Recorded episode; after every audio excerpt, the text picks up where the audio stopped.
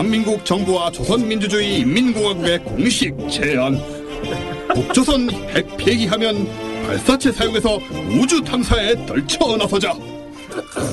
오랜만입니다. 아, 이거 오랜만이네요. 몇 시즌 만에 보네요. 와, 진짜. 네. 자, 제안을 드렸습니다. 네. 제가 농담같이 했던 얘기인데, 네. 이제 통일 무드가 꼭 당장 통일이 되는 건 아니더라도, 네. 이런 교류 무드가 조성이 되고 있고. 방금 그 말투가 네. 우리 초기에 하셨다가 잠깐 했죠. 네. 분위기가 진짜 안 좋아서 네. 이것도 그때 그 네, 정권 정말, 분위기가 네, 정말 이것도 네. 시비 걸리겠다라는 마음으로 아는 거죠. 그렇죠. 네. 그리고 제가 인터넷에서 대충 북한 노래라고 찾아서 틀었었거든요. 막 네. 그게 뭐 김일성 창가가 뭐 그렇더라고요. 몰랐어 전혀 모르고 들었다가 그때 쫄아가지고 계속 못했죠. 네. 네, 쫄아서 못했죠 이거를. 네. 지금은 해야 되지 않겠습니까? 그러니까요. 네. 그러니까 이런 시덥잖은 장난까지도 이게 맞아. 그 눈치가 보였던 게 불과 얼마 전이에요. 그런 분위기였어요. 그래서 안 한 거예요 진짜. 네, 그래서 네. 정말 그만한 거예요. 혹시라도. 네. 아, 근데 되게 좋죠, 요새. 네, 어쨌든 우리 옛날에 그런 얘기 잠깐 이용 기자가 발사체 얘기할 때 네. 북한 얘기 잠깐도 하고 네. 그래서 북이 이제 핵을 폐기하고 나면 발사체를 쓸 때가 마땅찮잖아요. 이 사람들이 지금 우주 탐사할 입장은 아니잖아요. 솔직히 말해서.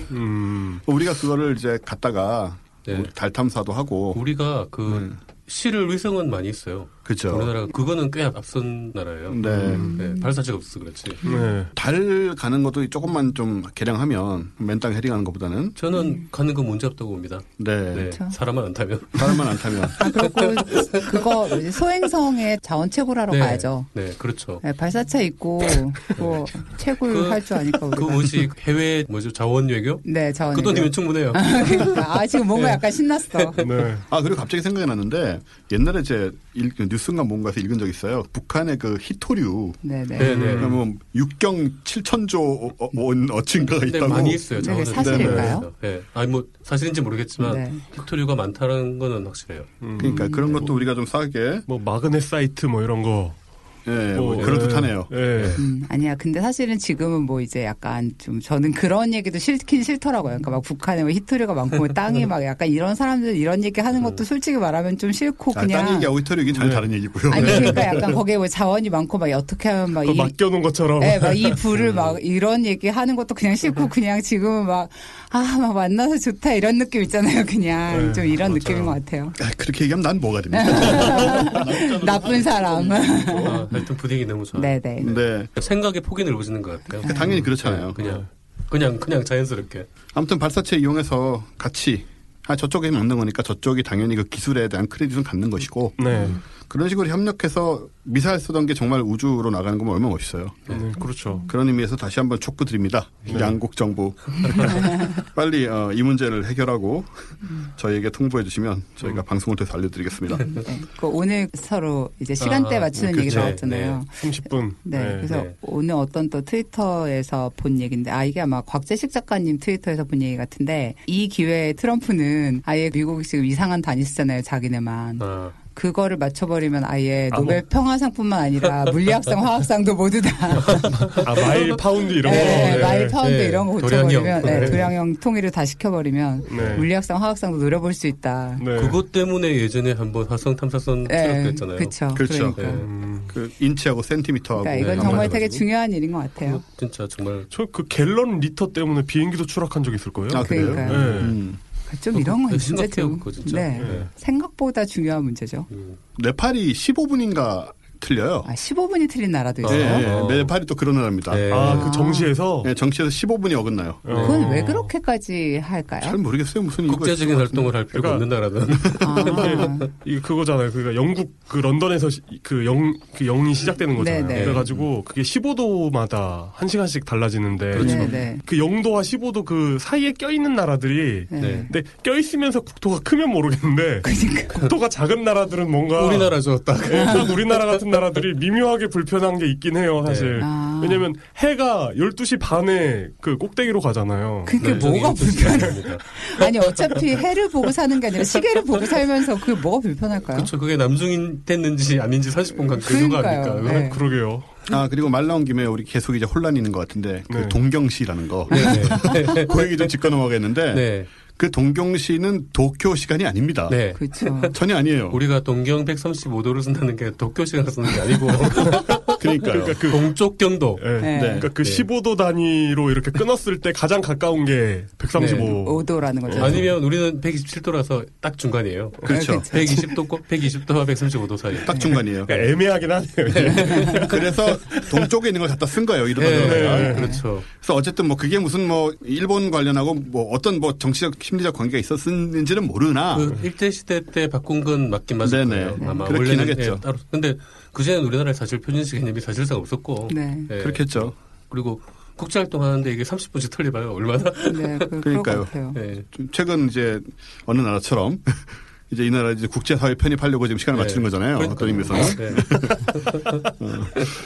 그래서 동경 지금 135도라는 게 일본 도쿄가 아니고 동경 몇 도 서경 몇 달 때 있죠. 네. 그거란 얘기고 이런 거는 좀 괜히 여기다 민족 감정 너무 불어넣을 필요 없습니다. 사실과 다르다는 점 말씀드리고 싶어요. 근데 어차피 애매하면 그 해가 11시 반에 그 꼭대기로 가는 것보다는 12시 반에 가는 게 좀 낫지 않아요? 그게 낫다 못하다는 소리지 뭔지 모르겠지만 해가 빨리 지잖아요. 그러면은 그러니까 조금이라도 밝을 때 놀 수 있는. 네.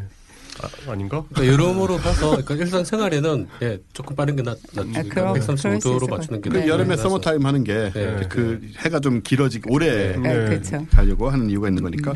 그래 확실히 그런데 살아보면 날이 길어서 좋긴 해요. 여름에. 해 늦게 지고 활동시간 길어지고 그런 건 있어요. 여하튼 아닙니다. 근데 생각보다 그렇게 생각하시는 분들이 많은 것 같아요. 굉장히 많아요. 네. 그 동경이 도쿄인 줄 아는 그렇죠. 동쪽 경도라는 뜻입니다. 차라리 이제 북한 쪽으로 맞춰야 된다 이런 말씀하시는 분들도 계신데 제발 좀요. 아니에요. 예, 아닙니다. 그리고 도쿄는 139도 정도 되네요. 살짝 뭐 정확하게 그 자리에 있진 않겠죠. 그렇죠. 여하튼. 다시 말씀드리지만 아닙니다. 그건 그냥 운 좋게 일본이 거기 글자 있는 거고요. 오사카 시간이라고 하면 좀 맞겠다. 우리가 지금 얘기하고 있는 모든 취지를 다 망치고 있군요. 불필요한 정보로 이런 걸 요새 투머치 인포메이션 TMI라고 하더라고요. 자, 그리고 또 한 가지는 우리 이서연 박사님 오셨을 때 우리가 그 꼬마 선충 얘기를 좀 했었는데 예쁜 꼬마 선충 이게 그만 늦어버린 거 아니에요? 아, 그렇죠. 선수를 뺏겼다는 뉴스가 정보가 샜나요? 그 전말이 지금 어떻게 된 건가요? 그때 이제 예쁜 꼬마 선충 연구해서 우주에 보내야겠다라는 얘기를 이제 이서연 박사님이 하셨었는데 준비하셨다 그랬잖아요. 준비하셨다는데 결국은 이제 그거는 못 보냈다는 건 아마 아실 거고. 근데 이번 달 초에 BBC에서 뉴스가 나왔는데 노인들의 근육 손실에 대한 연구를 하기 위해서 영국의 연구진들이 인간과 비슷한 근육 구조를 가진 선충을 우주에다 보낸다는 뉴스가 났더라고요. 그래서 어떤 선충이길래 인간하고 비슷한가요? 복근 있고 막 이런 거예요. 이도 맞든 약간 있고. 무섭다. 근데 이제 우주 정거장에 근무하는 우주 비행사들이 보통 180일 만에 근육 질량의 한 40% 정도를 잃는다고 합니다. 그래가지고 이제 예쁜 꼬마 선충이 왜 예쁘다고 불리우는지는 알죠. 근데 이게 진짜로 사실 예뻐서 그런 게 아니라 이들의 뭐랄까 유전자 정보들을 우리가 대체로 다 알고 있잖아요. 그래서 이제 얘네들에 대해서 우리가 잘 파악하고 있고 우리한테 되게 중요한 정보를 많이 주기 때문에 아마 예쁘다고 부르는 걸로 알고 있는데 그래서 이제 얘네들을 보내서 인간이 근육을 손실하는 그런 어떤 조건 하에서 어떻게 이제 비슷한 정도로 근육을 손실을 하는데 그 이제 우주에서 어떻게 되는지를 보느라고 이것들을 ISS에 보내는 거죠. 이 우주라는 환경에서 그 예쁜 꼬마 선충들이 근육을 잃는 상황을 집중적으로 파악할 수 있는 그런 계기를 마련할 수 있는 거죠. 그런 연구를 하러 선충들이 ISS로 올라간다고 합니다. 근데 이 얘기를 지난번에 그 이서연 박사님이 하셨던 게 생각이 나서 아 그때 좀 빨리 서둘러서 했으면 우리가 훨씬 빨리 할 수 있었는데 그래서 아깝더라고요. 근데 이게 지금 아직 연말에 보낸다는 얘기라서요. 네, 아직 안 보이는 거죠. 시간 있어요. 지금 레이스를 시작하면 미소의 그 달 탐사 레이스처럼 선충 레이스를 시작하나요? 그 뭐죠? 무슨 화성나로 뭐 이런 거 만들어서 일단 빨리 뭐 하는 거는 우리나라 사람들 따라갈 사람도 있으니까 그렇습니다. 일단은 나로인데 2단이 화성 16호 뭐 이런 거 해가지고 보내면 되지 않을까요? 예, 안 될 것 같아요. 어쨌든 잘 연구하시고 좋은 결과 내시고 또 아무튼 저는 자꾸 이 선충의 외모가 떠오릅니다. 근육으로 다져진 거.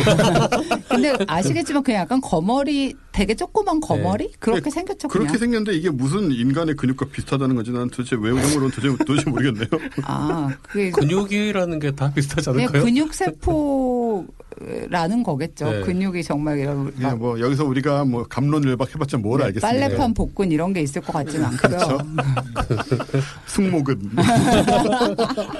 자 넘어가는 걸로 하고 네. 좀 오늘 좀 오늘 분위기 저희가 좀 흥분했어요.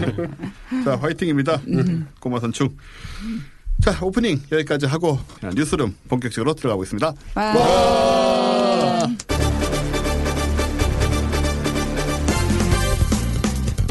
전국의 청취자 여러분 안녕하십니까? SBDC 뉴스룸입니다. 저는 메인 앵커 원종우입니다.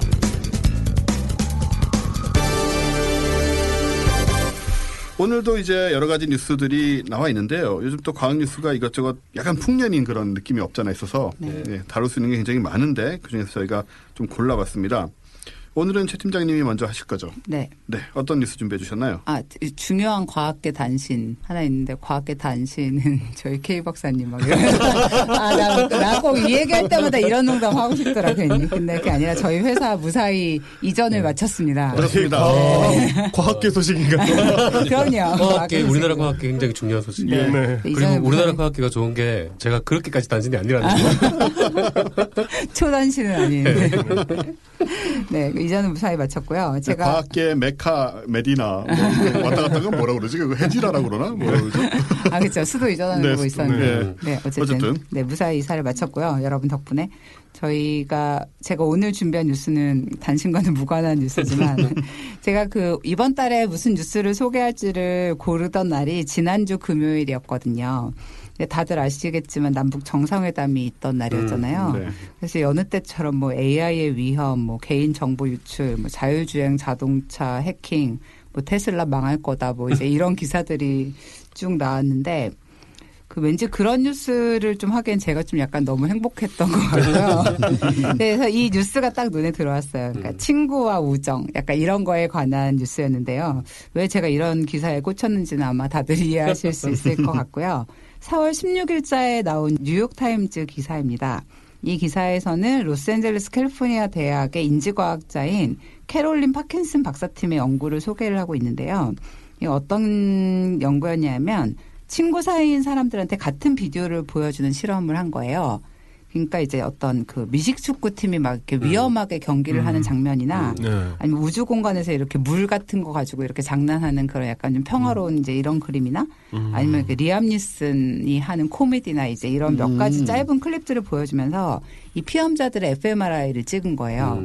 그래서 이 fMRI 찍으면서 이런 거 보는 것도 진짜 이상하죠. 짜증나겠죠. 네. 그래서 근데 이 fMRI를 찍은 다음에 이 결과를 가지고 이 사람들 사이의 유대감의 강도를 측정할 수 있다는 거예요. 오. 그러니까 친구 사이인 사람들, 친구의 친구인 사람들, 친구의 친구의 친구인 사람들을 이 반응하는 지점이라든지 뭐 어떤 뇌파의 유사성을 가지고 분석을 해낼 수 있다는 거죠. 그러니까 이 사람이랑 나랑 친구인 관계에서는 이 유사성이 더 되게 강하게 나타나고 관계가 멀수록 이게 더 멀리 나타난다는. 근데 이런 어떤 뇌파 유사성이 인종이나 종교나 뭐 가계 소득 같은 사회적으로 중요하다고 생각되는 팩터들보다 더욱더 강력한 요인으로 발견이 되었다고 합니다. 아, 그러니까 나랑 같은 소득을 내면서 같은 직업을 가진 사람, 전혀 모르는 사람보다. 네, 직업은 다 대학원생이니까 다 그런 그냥 다 대학원생이고요. 그 대학원생이란 건 굉장히 같은 고통을 나누는 그 실험에 문제 있는 것 같은데요. 네.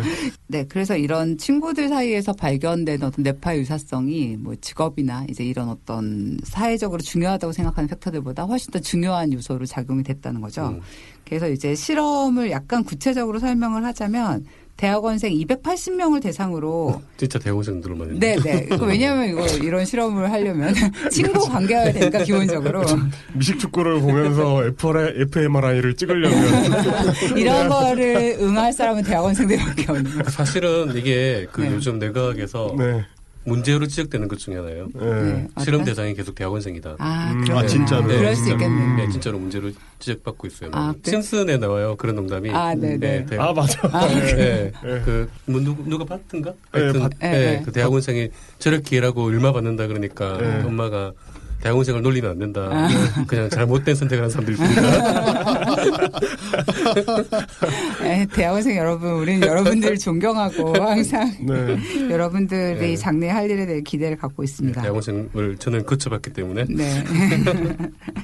네, 그래서 대학원생들을 대상으로 미리 서로에 대해서 어느 정도 유대감을 갖고 있는지, 그러니까 집에 초대할 수 있는지, 뭐 어떤 시간을 같이 보낼 수 있는지 이런 설문에 대해서 조사를 하고 이분들한테 이제 똑같은 동영상을 보여주고 그다음에 이거 보면서 fMRI를 촬영하고 끝나고 나서 이제 촬영한 뇌파 영상을 바탕으로 사전에 조사한 유대관계하고 비교를 해보니까 직접적인 친구 관계인 사람들 사이에서는 감정적 반응, 주의력, 고차원적인 추론과 관련된 모든 내 영역의 활동 패턴이 비슷했다는 점이 발견이 되고 사전 정보가 전혀 없이 fMRI 영상만 가지고도 학생들 전체의 유대관계를 그려낼 수 있을 정도의 정확한 정보가 됐다는 점이 연구의 어떤 놀라운 점이었다고 합니다. 그러니까 친함을 수치화할 수 있다는 거죠? 네. 그렇죠. 내 영상으로 그거를 판단할 수 있을 정도였다고 해요. 그 정도면 대학원생들끼리만 해도 꽤 의미 있는 거네요. 그러니까 친구 단계가 3단계가 넘어가면은 이게 되게 옅어지기 시작한다는 거예요. 그래서 이 얘기하고 같이 기사에서 소개하고 있는 또 하나의 중요한 얘기는 크리스타카스라는 박사님의 연구 내용인데요. 이분의 연구 내용은 뭐냐면 강한 사회적 유대관계를 가진 사람들이 많은 질병의 근원이라고 생각되는 만성염증과 관련된 단백질 중에 피브리노겐이라는 어떤 그 염증이 있는데 이 농도가 비교적 낮다는 걸 밝혀냈다고 합니다. 무슨 의미가 있는 거죠? 그러니까 뭐냐면 병이 덜 걸린다는 거예요. 그러니까 질병의 원인이 되는 만성염증 팩터가 낮다는 거예요. 그러니까 사회적 유대관계가 많은 사람들이. 그러니까 이거는 실제로 왜 이런지는 밝혀지지 않았는데 그러니까 인간이 아닌 다른 동물들도 혈연이 없는 친구들의 도움을 받아서 뭐 어려운 시기를 보낸다든지 뭐 흡혈박쥐류들은 기근이 닥치거나 이러면 이제 서로 뭐 피를 뭐 수혈해주거나 이런 일이 있기도 하지만 인간처럼 혈연이 아닌데도 전면적으로 도움을 주고받는 일이 흔하게 일어나지는 않는다고 해요. 그래서 두 개 연구에서 우리에게 전달하는 감정 같은 게 조금 저는 좀 또 이 어떤 금요일의 특수한 상황과 함께 약간 좀 뭉클하게 다가온 게 있었는데 그러니까 우리가 만나는 사람들이 우리의 어떤 취향이나 감정을 좀 결정하고 어떤 걸 좋아하고 어떤 걸 싫어하고 뭐 어떤 걸 선택할지 이런 걸 우리가 친구들과 함께 공유하면서 또 그런 어떤 우정이라고 부르는 어떤 그런 걸로 우리의 삶을 이어나가는 데 도움을 받고 또 그런 걸로 사회를 구성하는 이런 게 인간이라는 동물을 설명하는 데 좀 굉장히 중요한 면이 아닌가라는 생각이 좀 들었습니다. 그래서 사실 그 뭐 자의식이 있는 문어라든지 뭐 우리를 거의 영생할 수 있게 하는 뭐 벌거숭이 두더지지 이런 얘기에 비하면 조금 시시한 얘기일 수도 있다는 생각이 들었는데 그러니까 우리가 뭐 생각하는 거, 느끼는 거, 어떤 사람을 만나고 어떤 친구를 만나는지에 따라서 이제 뭐 어떤 세상이 변화되고 확장하고 달라지게 된다는 그런 얘기가 그냥 요즘 같은 때 되게 막 되게 좋네 막 이런 느낌이 좀 들어서 네 가져와 봤습니다. 전 짤막하게 오늘은. 한편은 부정적인 영향도 있었겠어요, 그렇죠? 그러겠 네, 생각하기 싫지만 그렇겠죠, 당연히. 뭐 모르는 사람 만나가지고 친해지고 이럴 때 뭔가 느끼잖아요. 저 사람의 어떤 사고 방식이나 이런 거에 대해서 뭔가 배우고 닮아간다는 느낌이 들잖아요. 네. 근데 그게 단순히 그냥 기분이 아니라 실제로 그런 것일 수 있다는. 그러니까 뭔가 공통점을 찾으려고 노력을 하잖아요. 계속 노력을 하고 저 사람은 호구조사하고 동네 찾고 그 어떤 저 사람 관점에서 한번 보려고 노력도 해보고. 실제로 우리가 약간 그 서로 만났을 때 느껴지는 그런 걸 케미스트리라는 단어를 쓰잖아요. 화학 작용 같은 거. 요 기사에 제가 지금 언급하진 않았지만 나왔던 얘기 중에 우리가 친구를 선택할 때, 그러니까 이전의 연구로 나왔던 얘기 중에 선택할 때 고려하는 요소들 중에 뭐 나이나 뭐 무슨 뭐 지식의 정도나 뭐 매력의 수준이나 이런 것뿐만이 아니라 소나기의 힘 이런 것들 있잖아요. 너무 사소한 팩터들도 다 조금씩 영향을 미치고 그런 되게 까다로운 어떤 조건을 거쳐서 우정이라는 게 한번 빌드되고 나면 그 다음에 이제 서로의 막 뇌파까지 막 일치가 될 정도로 막 이렇게 좀 단단한 본딩이 생기고 또 이제 그렇게 되면서 이런 네트워크가 확장이 되면서 사람이 사회를 만들고 그걸로 우리를 또 어떻게 살게 하고 이런 게 사람들이 사는 거구나 그런 생각이 들더라고요. 네, 상당히 좀 감상적이 된 것 같아요, 제가. 느낌이나 네트워크가 정말 중요하다는데 내가 건전한 생각을 유지하는 가장 좋은 방법 중에 하나가 좋은 사람들 사이에 있는 거예요. 네, 그게 가장 효율적이고 안전한 방법이라고. 맞아요. 네. 그러니까 사회적으로 고립된 사람들이 막 자기들만의 어떤 그렇죠. 어두운 커뮤니티 이런 데 있다가 네. 이상한 짓 하고 뭐 이런 뉴스가 그러니까요. 가끔 나오잖아요. 네, 그러니까요. 네. 좀 밝은 곳으로 나와서 남들이 다 이렇다 그러면 한번 좀 생각 좀 해보고 서로 자기 혼자만 남들 다 좋다는데 자기 혼자만 저거 쇼 아니야 이런 소리 좀 하지 말고. 아, 그러게요. 예, 그분도 네. 밝은 곳으로 나오셔서 좋은 사람들 주변에 지금 네. 주변에 이상한 사람들 많잖아요. 그분도. 그러니까요. 그게 문제예요. 네. 네. 누군지 아시는 거예요, 여러분? 네, 저기 유명한 정치인 계세요. 네. 네. 우리나라에. 네, 그럼 이제 제 뉴스로 가겠습니다. 네. 저는 이렇게 뇌 뭐 이런 거 얘기 좋아하잖아요. 뭐 어디까지가 인간이고 어디까지가 아니고 뭐 인공지능 이런 얘기 굉장히 좋아하는데 재미있는 얘기가 외신 해외 과학 잡지라든가 이런 쪽에 쫙 동시에 떠가지고 이 얘기를 드리려고 하는데 이 뇌를 배양을 하고 있어요. 실험실에서. 뇌세포를요? 실험실들에서 뇌를 배양을 하고 있는데, 그러니까 이거는 진짜 뇌는 아니에요. 진짜 뇌는 아니고 지금 상태는 뭐냐면 뉴런들이 대충 떡져 있는 상태예요. 그러니까 제대로 펑션을 하고 있지 않고 뉴런들이 대충 모여 있는 상태인데 지금 뭐 기껏해봤자 뭐 손톱만한 크기, 손톱보다 작은 크기 정도라고 하는데 네. 이런 거 우리가 이런 식의 세포 덩어리를 오가노이드라고 하더라고요. 오가노이드. 네, 오가노이드라고 하는데. 어쨌든 간에 이런 거를 지금 배양을 하고들 있는데 그 이유는 뭐냐면 이제 뇌를 연구하기 위해서죠. 처음에 뇌세포 조그만 것에 시작해가지고 좀 네. 키운 거죠. 네. 그러니까 어디서 뭐 뇌를 뜯어온 건 아니고 네. 이 뇌가 이제 예전에 비해서 조금씩 커지고 그러니까 결국 언젠가는 이게 사람의 뇌만큼 이렇게 발달하지 않겠느냐라는 그런 이제 생각들을 하는 겁니다. 먼 훗날 언젠가. 먼 훗날 언젠가는. 네. 근데 뭐 어떻게 또 과학적으로 아주 금방 기술이 확 발달하면 또 생각보다 빨리 될 수도 있고. 우리 1년 만에 어떤 변화가 있을지 모른다는 걸 우리는 사실 그렇죠. 느끼면서 그렇죠. 살고 있지 않습니까? 작년 이맘때만 해도. 네. 아니 지난 가을까지만 해도. 네. 네, 저는 뭐 핵전쟁 아마겟돈 뭐 이러고 있었잖아요. 그런데 아무튼 이게 먼 미래가 될 수도 있지만 그래서 최근에 이게 이슈가 됐대요. 그러니까 뇌가 어디까지 커지고 어떤 상태가 돼야지 우리가 이거를 존중해 해야 되는 상황이 되느냐. 이게 지금 굉장히 갑자기 핫 이슈로 떠오른 것 같아요. 또 최근에 네이처에서 이 뇌와 관련된 이 뇌 배양이라든가 이런 것의 중요성을 또 언급을 하면서 이게 이슈가 됐다고 하는데 생각을 해보면 이렇잖아요. 우리는 뇌란 걸 기본적으로 생명하고 연관을 시키고 있잖아요. 현대과학에서는. 네. 그렇죠. 그래서 많은 나라에서는 이제 뇌가 죽으면 정말 죽은 거다. 뇌사 상태가 되면 죽은 거다라고 그렇게 파악을 하고 있고 네. 그리고 우리는 기본적으로 우리 생각이나 마음이나 뭐 생명까지도 다 뇌 속에 있다라고 지금 생각을 하는 상황인데 네. 지금 이제 오가노이드는 그냥 브레인 세포들의 덩어리일 뿐이지만 요것들이 어느 정도라도 연결이 좀 되면서 동작을 하기 시작하면 그러니까 인간에게 있어서 만약에 뇌가 인간의 어떤 가장 중요한 핵심이라면 얘가 어느 정도 크고 나면 사람으로 대우해 줘야 되느냐. 네. 그럼 그러니까 뇌만 있어도 얘가 작동을 시작하면 그렇죠. 물론 이제 지금 생각해 보면 뇌만 있어가지고 뭐 이게 뭐 무슨 인간이라든가 혹은 뭐 심지어는 인격 같은 거를 혹은 그 컨셔스네스 그러니까 의식을 가질 수 있긴 한 상태지만 그럼 이제 뇌덩어리가 그냥 있어요. 그럼 이 뇌덩어리가 있을 그냥 지금 놓여 있지만 나중에 이게 사람에게 이식될 수도 있잖아요. 기술이 발달하면. 그럼 사람에게 이식되면 그냥 그 순간에 갑자기 인간이 되는 건가? 그 전까지는 아무것도 아니다가? 그러니까 그 경계선이라는 걸 이제 연구를 해야 된다는 거예요. 그래서 합의를 해야 된다는 지금 얘기들이 나오고 있는 거거든요. 그러니까 이런 뇌가 문제는 어떤 상태에 있는지 우리가 알기가 정말 어렵다는 거예요. 그러니까요. 그러니까 그게 이제 사람처럼 얘기해 주려고 하면은 얘가 뭔가를 하고 있다라는 걸 우리가 알아야 되잖아요. 그렇죠. 네. 그걸 지금 사람이 뭐 하고 있는지도 모르는데. 네. 그런데 모른다고 해서 어느 정도 이상의 뇌 세포와 이 펑션 구조를 갖추고 있는 뇌를 우리가 모른다고 해서 그냥 너는 아무것도 아니다라고 해도 되느냐라는 이제 윤리적 문제가 제기가 되는 거 있는 거죠. 그러니까 이런 상상들을 하고 있더라고요. 이게 충분히 오랫동안 유지되고 있으면 사람의 뇌만큼 커지지 않더라도 뭐 예를 들어서 고양이 뇌라든가 이런 것도 조그맣고 주름도 적지만 어쨌든 굉장히 잘 움직이고 있잖아요. 그러니까 어느 정도 이상 길게 좀 존재를 하고 있다면 기억이라는 게 생길 수도 있지 않나.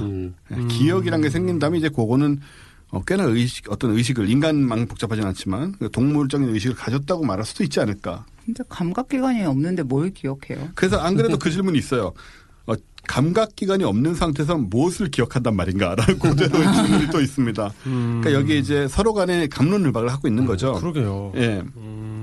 근데 이제 이렇게 되면 어떤가? 그런 뇌를 또 외부에 냄새나 뭐 소리나 이런 걸 감각할 수 있는 기계를 설치해가지고 뇌랑 연결시켜주면 그 순간에는 이제 외부를 느끼면서 얘가 우리와 마찬가지와 비슷한 어떤 감각을 받아들이고 기억을 쌓기 시작하는 것인가. 그럼 그거는 기계로 그런 걸 붙여줘도 뇌로서 그러니까는 어떤 생명 같은 걸로 인정을 해줘야 되는가. 예, 이런 것들이 SF에서는 많이 얘기가 나왔겠지만 이제는 이제 뇌과학에서 진지하게 고민을 하고 있다는 점이 포인트가 되겠죠. 그러면 이게 또 의식을 만들어낼 가능성이 있는 그 존재가 네. 뇌세포 덩어리일 때하고 마이크로 프로세서의 집합일 때하고 어떤 차이가 있는 거죠? 그건 두 개의 다른 질문인 거죠.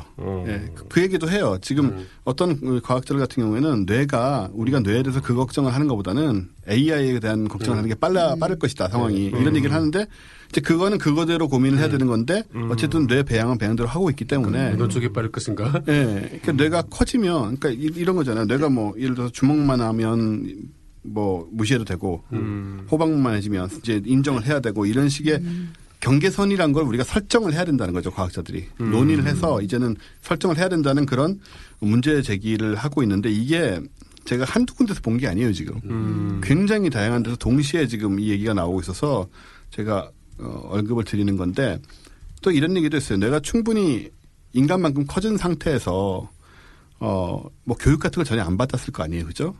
그러면 이론적으로는 아기나 혹은 토들러라고 그러죠. 기어다니는 애들. 그런 애들 정도의 상태의 감정과 의식을 가질지도 모른다고 얘기를 하는 거죠. 그럼 이제 얘는 이제 인간 존재 같은 게 되기 때문에 우리가 실험에도 쓸 수 없고 이제 그런 상황이 벌어지는 거고 그런 논의들이 계속 되고 있다는 것입니다. 근데 사람들은 뭔가 실리콘 기반의 지성에 대해서는 함부로 대하는 경향이 있는 동시에 그러고 문어도 어차피 그렇게 치면 다 신경이 있고 뇌가 있지만 다 아무렇게 먹으면서 저런 덩어리에 대해서는 되게 고민을 많이 하는 불공정함이 있죠. 아무렇게나 먹다니 얼마나 정성 들여요. 그게 중요한 게 아니지 않습니까?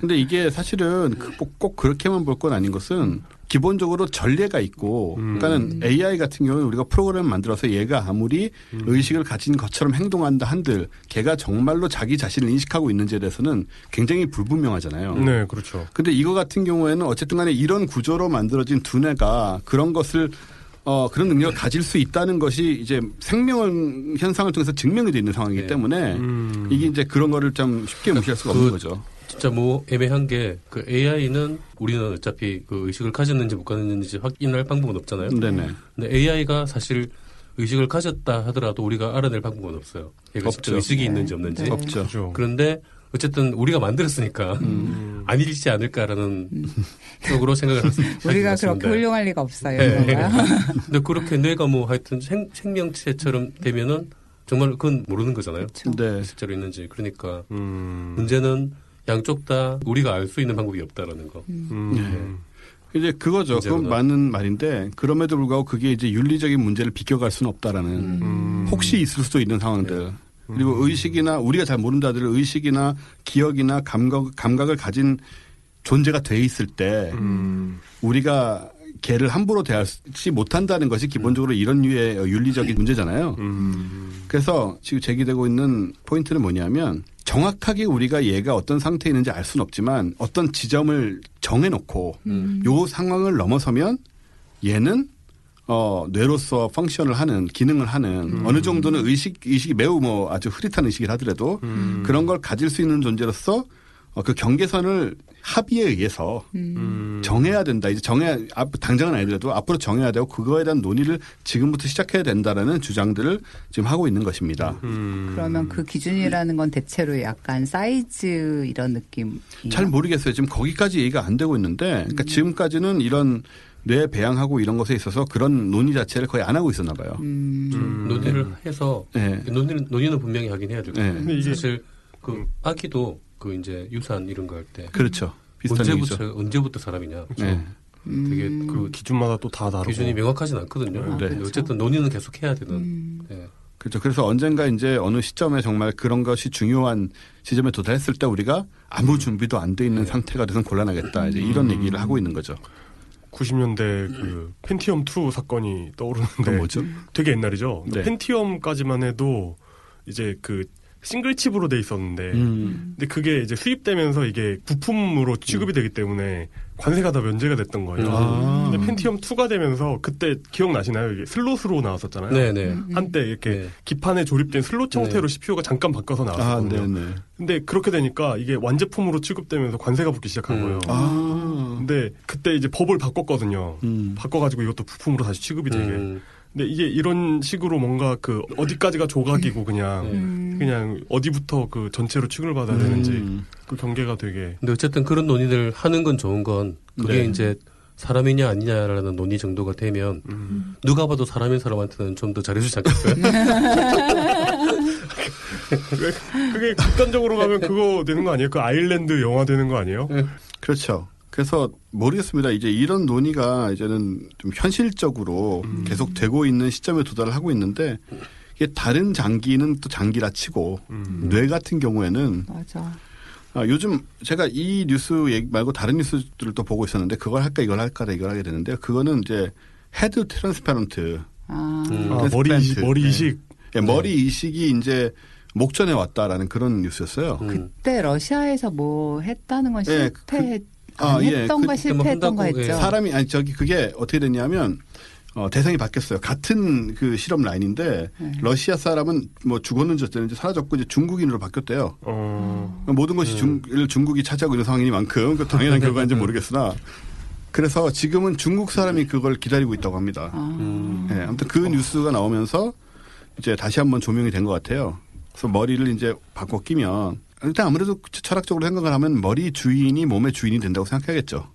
아무래도. 그렇죠. 네, 아무래도 네. 그렇죠. 네. 그리고 머리를 재미있는 게 뭐냐면 여기서 머리를 우리가 통째로 바꿔 끼면 뭐 굉장히 심한 면역 거부 반응이 일어날 것 같잖아요. 뭐 폐나 간 같은 거 하나 바꿔 넣어도 그런데. 네. 근데 의외로 너무나 많은 것들이 연결되기 때문에 면역 기관이 과부하돼서 그게 생각보다 저항이 적대요. 네, 그러니까 굉장히 많은 것들이 연결되기 때문에 면역 그 시스템이 그걸 다 공격할 수가 없대요. 아, 너무 바쁘구나. 네, 너무 바빠가지고 호빵맹처럼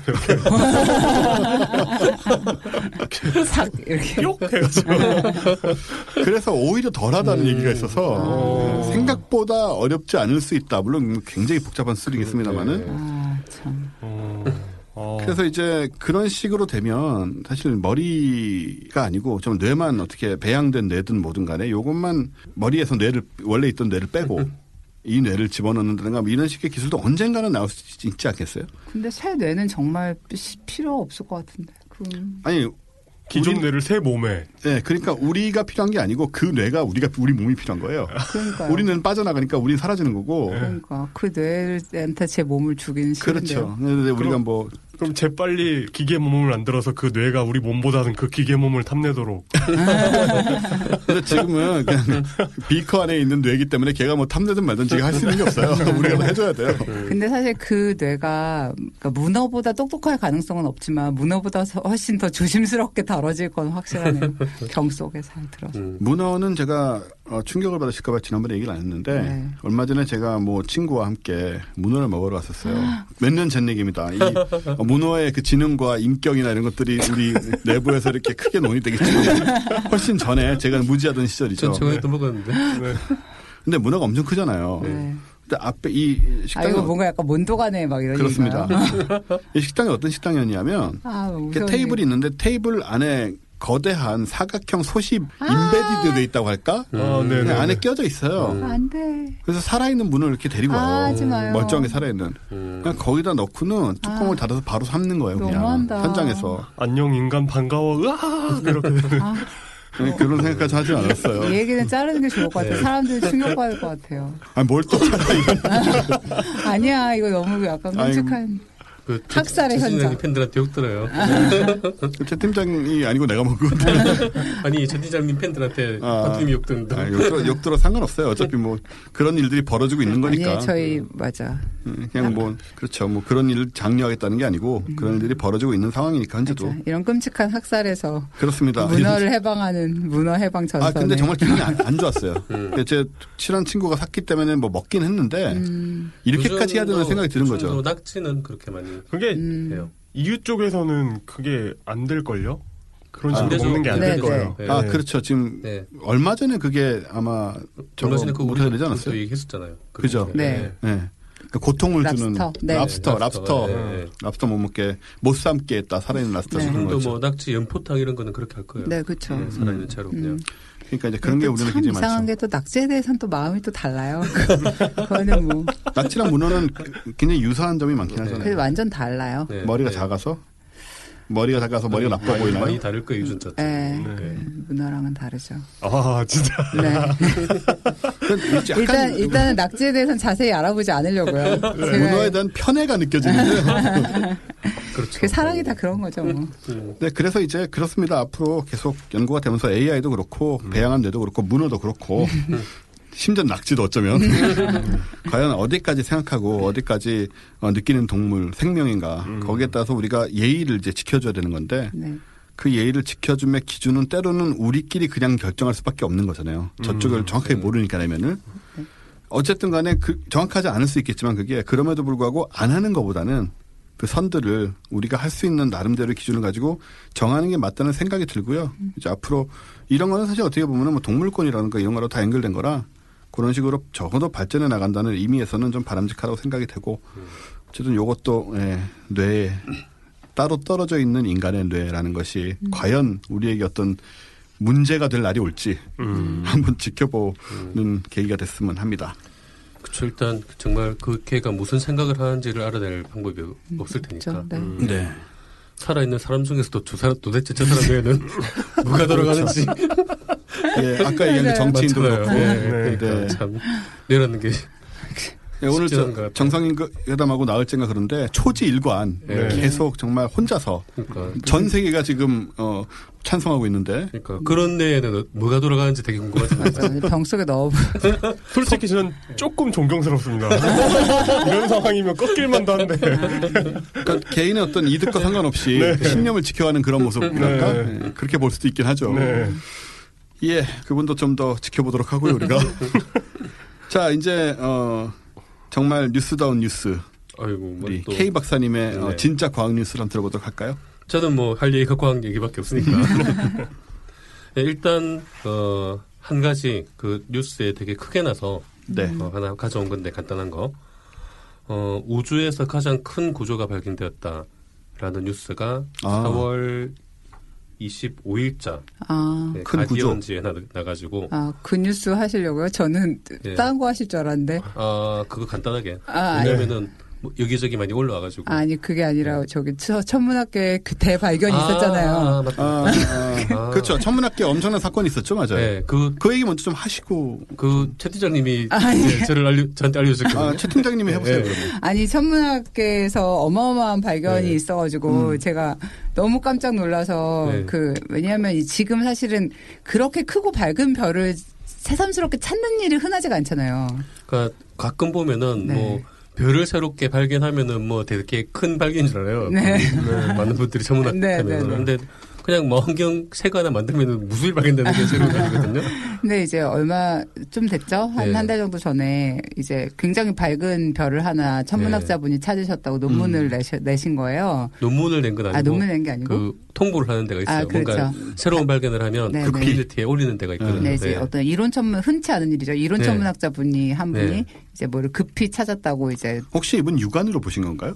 아니죠. 망원경. 적어도 망원경 보시면 있군요. 그래가지고 이제 급히 이제 굉장히 밝은 붉은 별 하나를 찾았다면서 또 무슨 시그너스 어디에선가 찾았다고 하면서 올리셨죠. 그 다음에 일어난 일에 대해서 자백하시죠. 천문학계 공식 입장을 듣고 싶어요. 제 잘못이 아니에요. 그분이 금방 다시 45분 후에 다시 수정했습니다. 알고 보니 화성이더라. 화성을 재발견. 화성의 재발견. 네. 네. 네. 화성을 발견하시는 위대한 네. 이론 천문학자분이 계셔서 네. 제가 이걸로 100년 동안 K 박사에 놀려야지 생각했거든요. 또 이론 천문학자잖아요. 다르다니까요. 네. 아니 그래도 어떻게 화성을 몰라요? 아니 이론 천문학자래도 정말 어린이도 아는데 화성은 요즘 애들도 화성과 다른 걸 구별을 할 수 있을 텐데 많은 이론 천문학자들이 네. 일반인보다 하늘을 훨씬 적게 봅니다.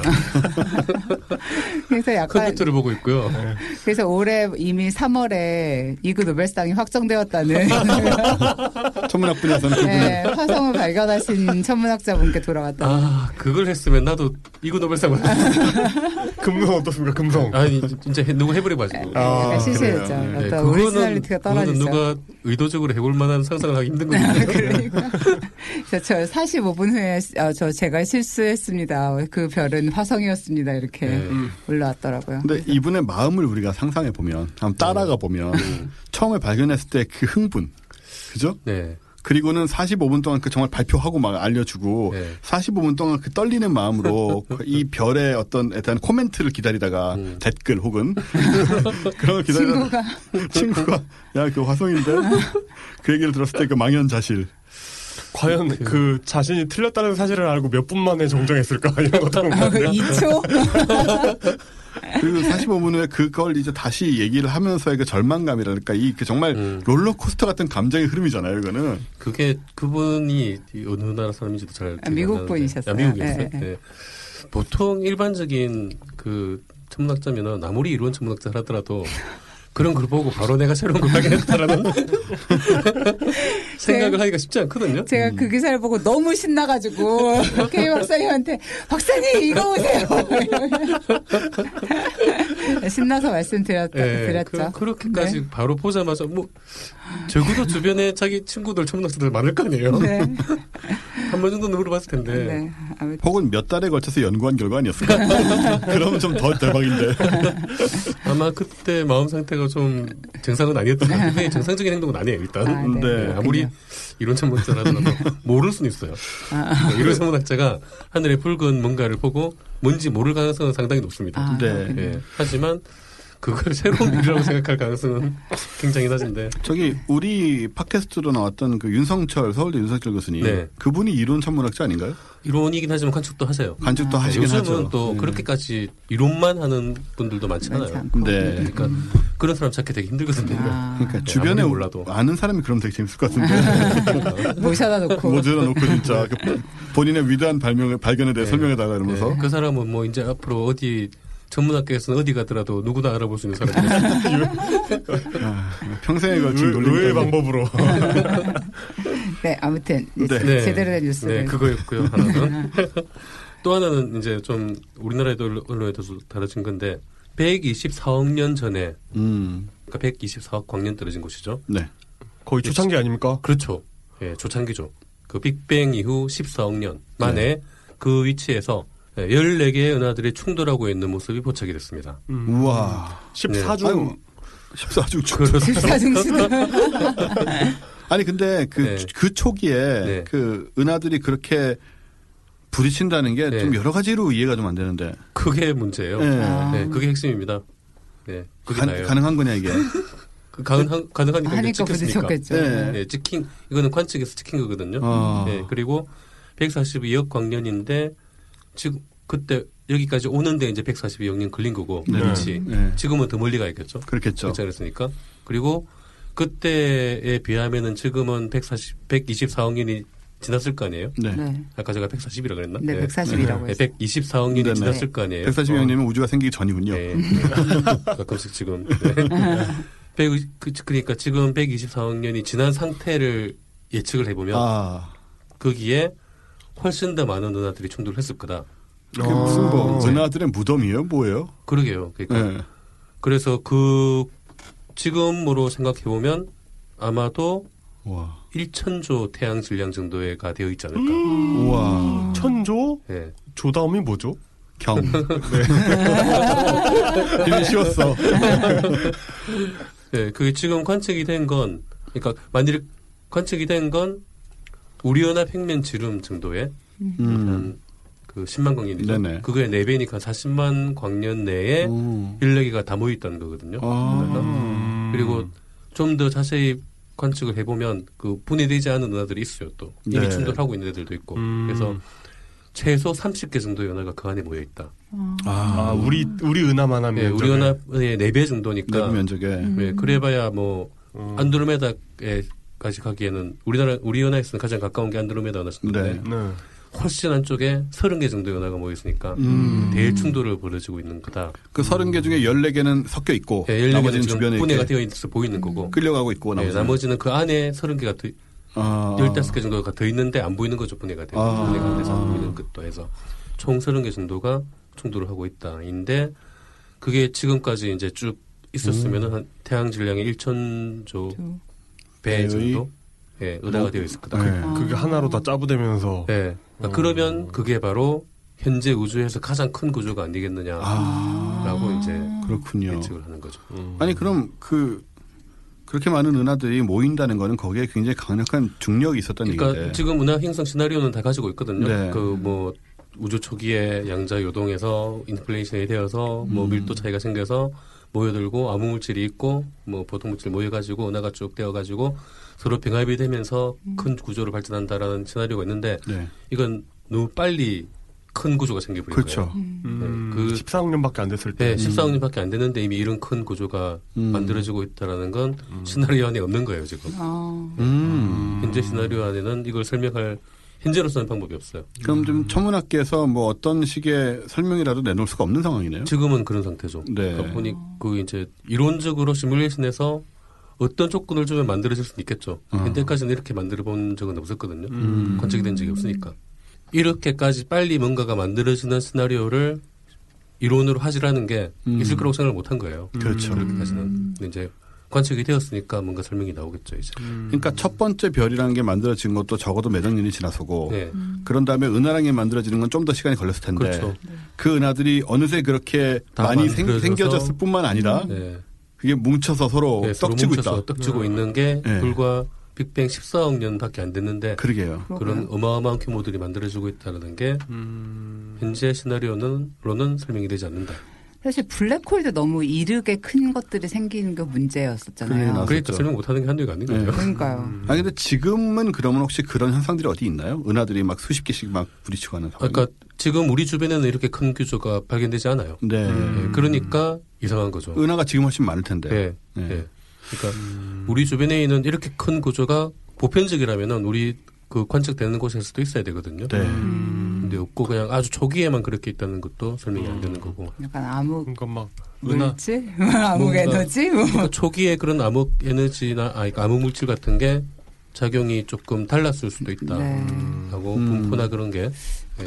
이걸 뭔가 약간 시뮬레이션을 잘하면 이것도 뭔가 노벨상이 나올 것 같은데. 뭔가 재밌게 하면 이 결과도 그래서 네이처에 실린 거예요. 네. 굉장히 큰 발견이고 새로운 발견이고. 뭐 약간 으시시한 느낌도 있고. 그러니까 막 은하가 막 생성돼가지고 그게 날아다니다가 모여가지고 충돌하고 이런 거라고 생각했는데 그게 아니라는. 그러니까 이런 구조는 가능해요. 근데 시간이 훨씬 더 길게 지나야죠. 이거보다 적어도 한 현재로서는 2배 이상의 시간이 지나야 이런 정도의 구조가 만들어지는 건데 너무 빨리 만들어졌다는 거죠. 이거를 약간 유추해 생각을 해보면 저 그 지역에 유별나게 별들이 많이 만들어지고 은하들이 많이 만들어졌었다라는 식으로 생각할 수 있어야 되지 않나요? 그거죠. 그런 예, 거죠. 지금 그거죠. 그러니까 실제로 그 은하들도 별도 지금 굉장히 빨리 만들어지고 네. 있는 그러니까 별 탄생 은하들이고. 근데 우주 초기로 생각을 한다면은 뭔가 우주의 그 균질함 같은 게 네. 약간 깨지는 느낌이 없잖아요, 있잖아요. 그런 느낌인 거죠. 지금. 그렇죠. 네. 근데 그러면 안 되잖아요. 뭐 그렇죠. 책 다시 쓰시나요? 저처 먹으려고. 하여튼 뭐 네, 현재로서는. 지금까지는 이제 이런 게 관측이 되었다 정도. 그래서 뭐 더 얘기를 하면은 별 할 얘기가 없기 때문에 네. 이 정도 뉴스로 가져왔고요. 이게 사진이 있는 건가요 지금요? 지문에 나오기를 굉장히 멋진 사진이 찍힌 것처럼. 설마. 네, 이게 그림이고요. 네. 네, 사진으로는 그냥 점으로 나옵니다. 아, 네. 아 그렇겠죠. 네. 그렇게 멀리 있고 하는데. 그러게요. 그런 점 가지고 저런 그림 그리는 거 보면 진짜 상상력 풍부한 것 같아요. 그래서 아티스트 컨셉이라고 나옵니다. 그래서.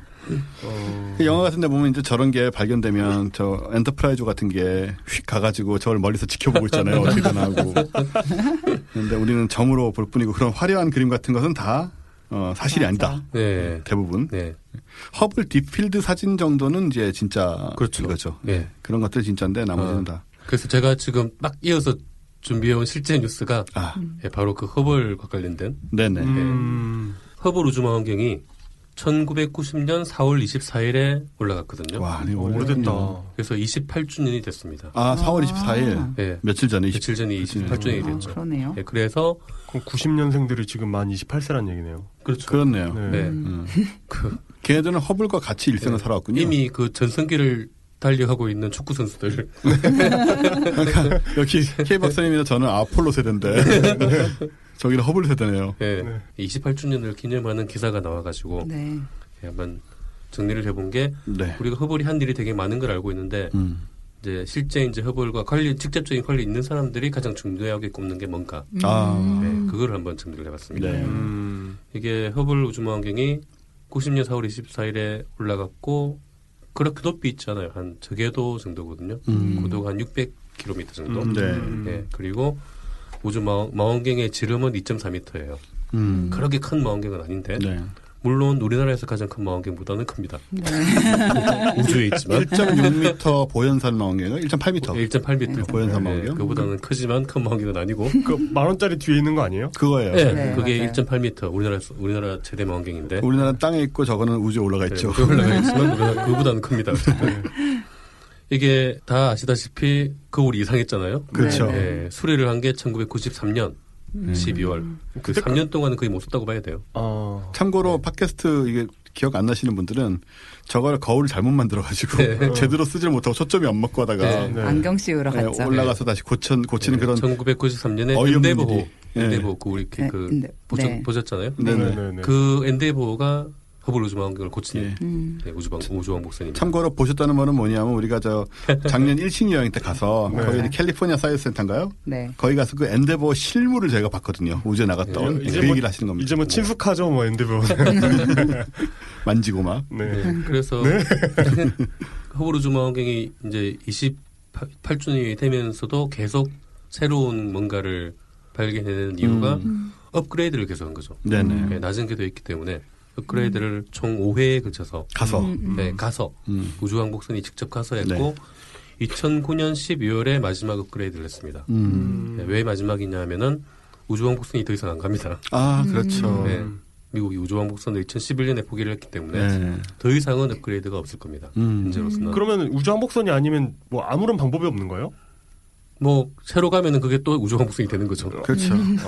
근데 이제 아시다시피 올 거 아닐까요? 그 우주왕복선이 짐칸이 굉장히 크잖아요. 네. 네. 그래가지고 부품을 굉장히 많이 가지고 갈 수 있는 그 소유주 같은 거에 비해서 뭐 네. 그런 장점이 있지 않을까. 실제로 엔데버호의 화물칸에다가 망원경을 끌어넣었어요. 통째로. 네.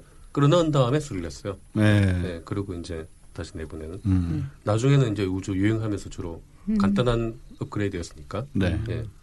그렇게 했는데 그 허블 우주망원경을 사실 많이 팔아먹었어요. 그동안 네, 워낙 많이 팔아먹은 게 2015년은 25주년이었잖아요. 네. 25주년이면 클 거 아니에요? 그렇죠. 그래서 사반세기. 네. 그래서 가장 아름다운 사진 10개 이것도 공개하고 했어요. 정리해가지고. 그거는 뭐 홈페이지 그 인터넷 찾아보시면 많이 나오고. 그런데 이제 오늘 말씀드릴 것은 그 과학적인 걸로 이 사람들이 중요하게 생각한 거를 네. 뭐냐? 네, 일단 우리한테 인기 있고 그런 거 말고, 네 그런 게 아니고 네, 이분들이 중요하게 생각하는 거, 네. 네, 그 허블을 관리한 분들이 네. 일단 첫 번째 허블 우주망원경의 첫 번째 목적이 과연 뭐였을까요? 네. 분명히 들었던 기억이 있는데 허블 우주망원경의 첫 번째 목적? 첫 번째 목적 이름과 관련이 있습니다. 허블? 힌트. 우주 팽창을 확인하기 위한. 예, 허블 우주망원경이, 그러니까 허블 상수를 측정하는 게 허블 상수. 첫 번째 목적이었거든요. 네. 그게 90년대면은 제가 대학 다닐 때 했는데, 네. 제가 자주 말씀드리는 게, 그때 우주의 나이는 100억년에서 200억 년 사이. 네. 그 이유가 허블 상수가 결정이 안 된 거예요. 네. 그래서 크게 두 그룹이 있었는데, 그 알란 샌디지라는 분, 굉장히 유명한 전문학자예요. 네. 그분 그룹은 허블 상수가 50에서 55 사이다. 그렇게 하면은 우주의 나이가 한 160억 년 정도가 돼요. 그 허블 상수란 게 지금 팽창 계수 같은 건가요? 그렇죠. 그죠? 우주가 네. 팽창하는 네. 속도죠. 네네. 네. 그러니까 허블 상수가 작으면 우주의 나이가 많아지고 허블 상수가 크면 우주 나이가 적어져요. 네, 그거는 생각해 보시기 바랍니다. 그 허블 상수의 역수가 우주의 나이이기 때문에 네. 그리고 제라드 드보클레르라는 분의 그룹은 허블 상수가 90에서 100 사이다. 네, 그렇게 하면 우주의 나이가 100억 년 정도예요. 네. 그래서 그 두 그룹이 굉장히 팽팽하게 서로를 디스하면서 네, 그 논쟁을 하면서 네. 양보를 안 한 거예요. 그래서 두 그룹이 이제 그 50하고 100 정도잖아요. 네. 그러면 대략 합의해서 한 75 정도도 쓰면 왠지 그러면 대충 맞을 것 같기도 하고. 네, 절대 그러지 않고 네. 끝까지 우긴 거예요. 사람들끼리 그런 합의가 가능하면 예속 논쟁도 없었겠죠. 그런데 그 허블우주 망원경이 측정을 했잖아요. 네. 그랬더니 75 근처가 나왔어요. 그러니까. 네, 72가 이제 현재까지 측정한 네. 가장 네. 정확한 값. 그러니까 양쪽 다 틀렸고 네.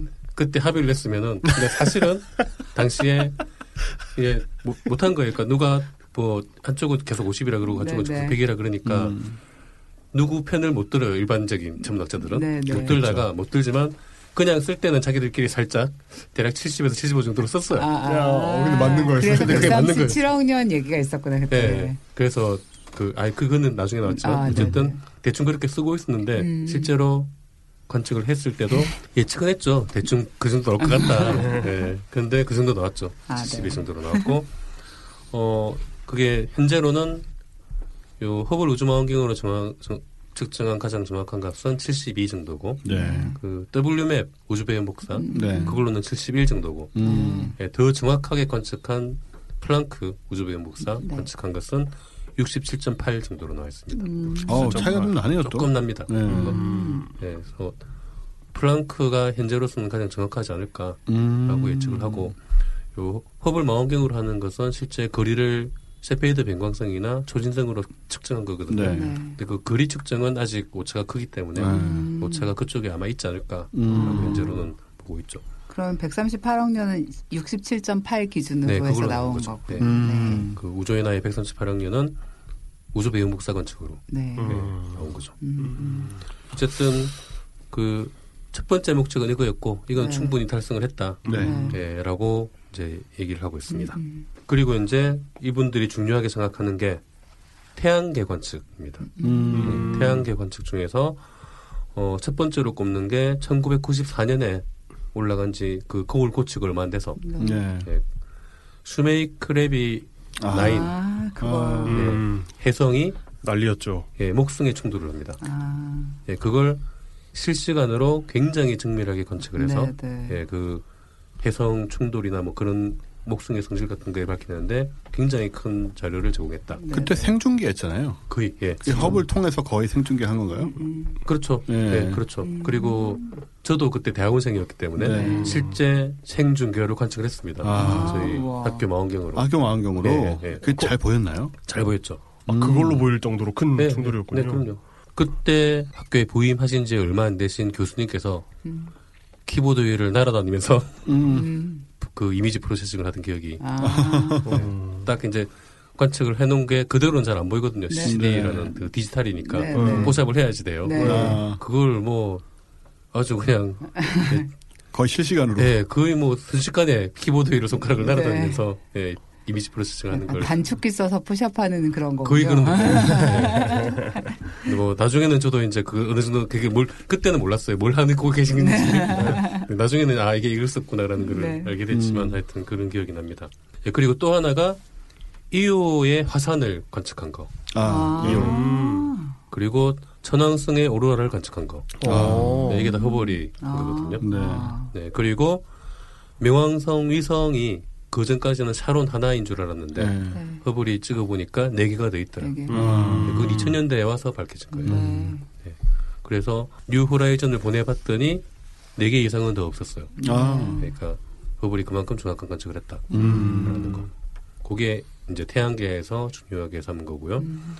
또 하나는 외계 행성을 많이 찾았잖아요. 네. 많이 찾은 걸로는 케플러 우주망원경이 네, 당연히. 네. 그런데 이제 가장 중요한 걸로는 실제 외계 행성을 관측한 거. 그러니까 외계행성 자체를 찍은 거. 네. 이건 허블이에요. 네, 다른 걸로는 불가능하죠, 사실은. 네, 그래서 오리온 대성운에서 그 별이 만들어질 때 이제 원반이 만들어진다고 네, 네. 되어 있잖아요. 네. 실제 원반을 찍었어요. 그거는 자료에 있거든요. 네.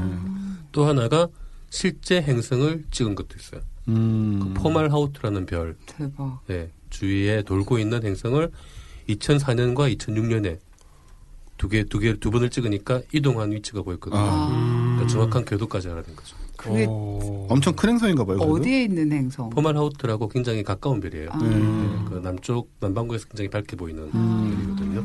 네, 그게 굉장히 큰 이제 성과였다라고 하고 있고 또 하나가 별이 탄생하는 지역들을 자세히 관측했다. 대표적으로 그 독수리 성운이라는 곳에 네. 기둥 3개 서 있는 그렇죠. 그 성운이 있거든요. 네. 이제 필라스 오브 크리에이션이라고 네. 창조의 기둥이라고 네. 이름이 진짜 멋있죠. 그거는 그 2015년에 가장 아름다운 사진 10개에도 뽑힌 네.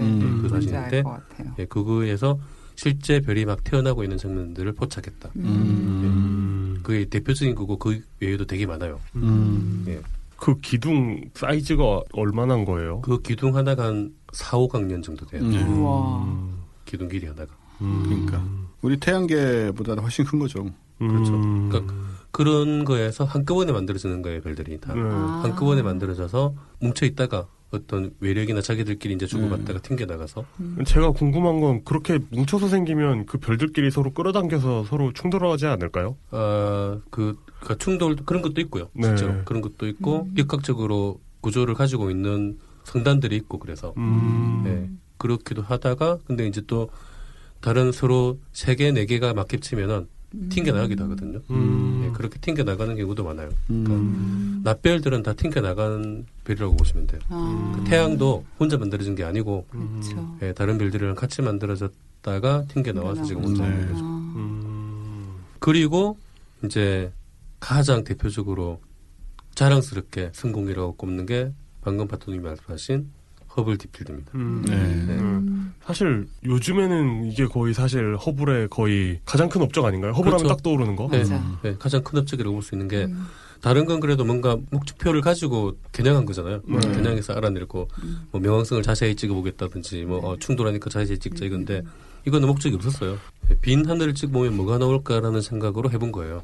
그래서 이 이제 허블 그쪽 관계자들도 이게 가장 용감했던 시도였다. 허블 우주망원경으로. 그것도 한두 시간 찍어본 게 아니라 거의 일주일 넘게를 처음부터 찍었거든요. 한 15일 정도를, 2주 가까이를. 그러니까 그렇게 귀한 망원경을 그 정도 시간이면은 어마어마한 비용이 드는 건데 네, 그거를 그냥 헛수고일 걸 감수하면서 찍어본 거죠. 네, 그런데 어마어마한 성공적인 결과가 나왔다라는 그렇죠. 게 네. 허블 딥필드 혹시 모르시는 분들은 그냥 구글에서 허블 딥필드라고 검색을 하면 네. 엄청나게 많은 은하가 찍혀있는 정말 아름다운 사진들이 나옵니다. 네. 또 울트라 딥필드도 있고 그죠? 익스트림 딥필드 네. 몇 종류가 있는데 네. 이건 이제 은하가 이제 많이 찍혔고 모여있는데 요거는 이제 옛날 모습이라 네. 네. 요즘 은하들은 아니고 옛날 네. 은하들이라 더 조밀하게 있고 네. 뭐 아마 그 영역이 그 하늘에서 엄지손톱 정도보다 그렇죠. 작은 네. 네. 그 정도 영역인데 그게 뭐 몇천 개, 몇만, 거의 만 개 가까운 은하가 모여있거든요. 네.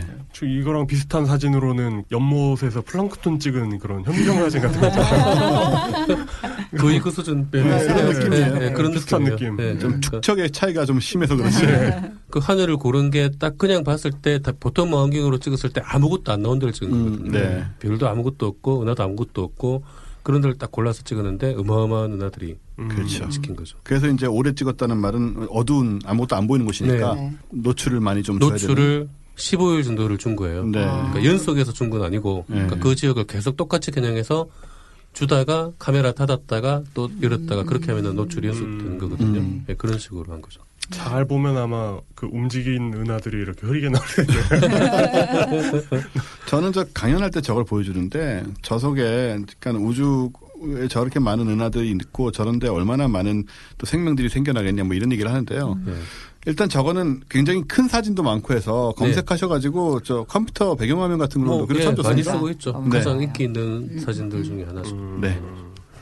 네, 그래서 뭐 그 외에도 뭐 가장 오래된 별이라든지 가장 멀리 있는 별이라든지 뭐 가장 멀리 있는 초진성이라든지 온갖 기록을 허블 우주망경이 다 가지고 있죠. 네, 그리고 뭐 암흑물질의 증거로 그 중력 렌즈 사진들 되게 많고, 네. 뭐 암흑 에너지를 밝혀놓은 그 초진성까지 그리고 하는 거 그런 것도 다 허블 망경이 했고, 그러니까 뭐 현대 천문학을 발전시키는 데에서 너무나 결정적인 역할을 많이 했기 때문에 이만큼 성공적인 우주 관련 과학 프로젝트가 있을까 싶을 정도로 네, 어마어마하게 많은 일을 했다. 네. 그러면서 앞으로 한 10년에서 15년 정도는 더 쓸 수 있지 않을까. 높은 고장이 없다. 이게 뭐 복잡한 게 아니잖아요. 그냥 광학 망원경이잖아요. 네, 광학 망원경이고 열어서 사진 찍고 닫아서 자료 보내고. 네, 그런 거니까. 근데 이제 10년이어서 15년이 지나면 왜 안 되느냐. 낮은 궤도 있기 때문에 네, 계속 대기와 지금 마찰이 되고 있어요. 그렇군요. 그래서 그때쯤 되면은 떨어져요. 얼마 전에 그 텐궁 1호처럼. 그것처럼. 네. 그래서 과연 그걸 떨어지게 놔둘 것인가. 네. 그때 예전에 산드라 블록이 고치러 올라갔었잖아요. 네. 그런 일이라도 그러다가 그만. 근데 10년에서 15년 정도면 그걸 쓰고 올 수 있을 만큼의 그 뭐 기술은 되겠지만 그 자금이나 그런 게 여론이라든지 이게 사실 너무 아까운 거잖아요. 근데 사실 또 미국인들은 또 그런 거에 이상하게 좀 그런 게 있잖아요. 마음을 주잖아요. 그렇죠. 근데 허블에 대해서도 또 항상 그런 게 좀 있잖아요. 그러니까 허블을 살려내라 약간 이런 티셔츠 만들고 또 모금하고 또 그런 일도 그 예전에 하고. 허블을 이제 그 업그레이드를 중단한다고 발표했을 때 그 운동이 성공을 해서 그래서 마지막 업그레이드를 한번 더 한 거예요. 저는 개인적으로 한 40년 정도 망원경이 살았으면 정말 웅장하게 떨어지는 장면들 거기에서 그걸 가지고 축제를 만들어도 되지 않을까. 할 만큼 했고 장례식 같은 거죠. 굉장히 멋진. 저 같으면 그런 쪽이 더 멋있지 않을까 생각이 들어요. 근데 한 20년 더 쓰면 이렇게 온전하게 회수할 방법도 생기지 않을까요? 그러니까요. 네, 그럴 수도 있을 것 같아요. 그래서 서대만 자연상 박물관 같은데 전시하는 그런 거는 사실 그 가져와서 전시 같은 거 하면 좋을 것 같아요. 우리 가져와서 그러니까요. 우리 가서 가져와서 서대문 자연상 박물관에 팔자. 이건 그래서 수거 프로젝트를 한번 진행해 보는 것도 굉장히 좋을 것 같은데요. 좋지 않을까라고 생각을 합니다. 왜냐하면 우리나라가 왠지 뭔가 할 수 있을 것 같아서. 이제는 막 요즘 같은 분위기에서 약간 발사체도 생길 수도 있고. 화성 20호 정도면 처음에 촉구드린 바대로 우리가 이제 그런 기술을 보유할 수 있게 됐기 때문에 이게 지금 허블 우주망원경이 28주년 했는데 제가 이제 여러 가지 결과물들을 소개시켜드렸잖아요. 근데 가만히 생각해 보면 실용적인 건 하나도 없어요. 그렇죠. 그러니까 만일에 우리나라에서 이런 걸 한다 그러면은 계속 물어볼 거예요. 그거 어디다 써먹냐, 어떻게 경제적인 효과를 거둘 거냐, 이런 거 물어볼 거밖에 없어요. 다 아무짝에도 도움이 안 되는 거예요. 근데 이게 인류의 위대한 유산이잖아요. 그렇죠. 사실은 우주의 나이를 또 확인해줬고. 그러니까요. 그러니까 이것도 이제 앞으로 우리 이제 그 우리나라도 선진국이 되니까 맨날 경제적인 실용적인 거 좀 따지지 말고. 통일을 개념해서 만약에 이제 우리가 진짜 통일이 된다면 통일을 개념해서 인류의 가장 지적 유산이 될 가장 위대한 시도를 공모를 하는 거예요. 전 세계 과학자들한테서. 우리가 이 정도 돈은 이제 있으니까. 와, 멋있다. 이 정도 돈을 가지고 그런 걸 한번 제안해봐라. 우리가 한번 해보겠다. 우리나라가 통일된 개념으로 인류의 뭔가를 기여하기 위해서. 되게 막 신뢰를 줄 수도 있어요. 우리는 강바닥에 이 정도 돈을 넣어본 사람들이다. 이런 거죠. 그러니까 돈도 딱 그만큼만. 우리도 돈이 없는 게 아니거든요. 그 정도 떼서 써도 돼요. 그렇죠. 정말 전 세계인한테 정말 훌륭한 문명국가다라는 인정을 받을 수 있는 그런 프로젝트거든요. 우리가 이번에 이 정상회담 하면서 결과적으로 보면 아마겟돈을 막은 거잖아요. 그렇죠.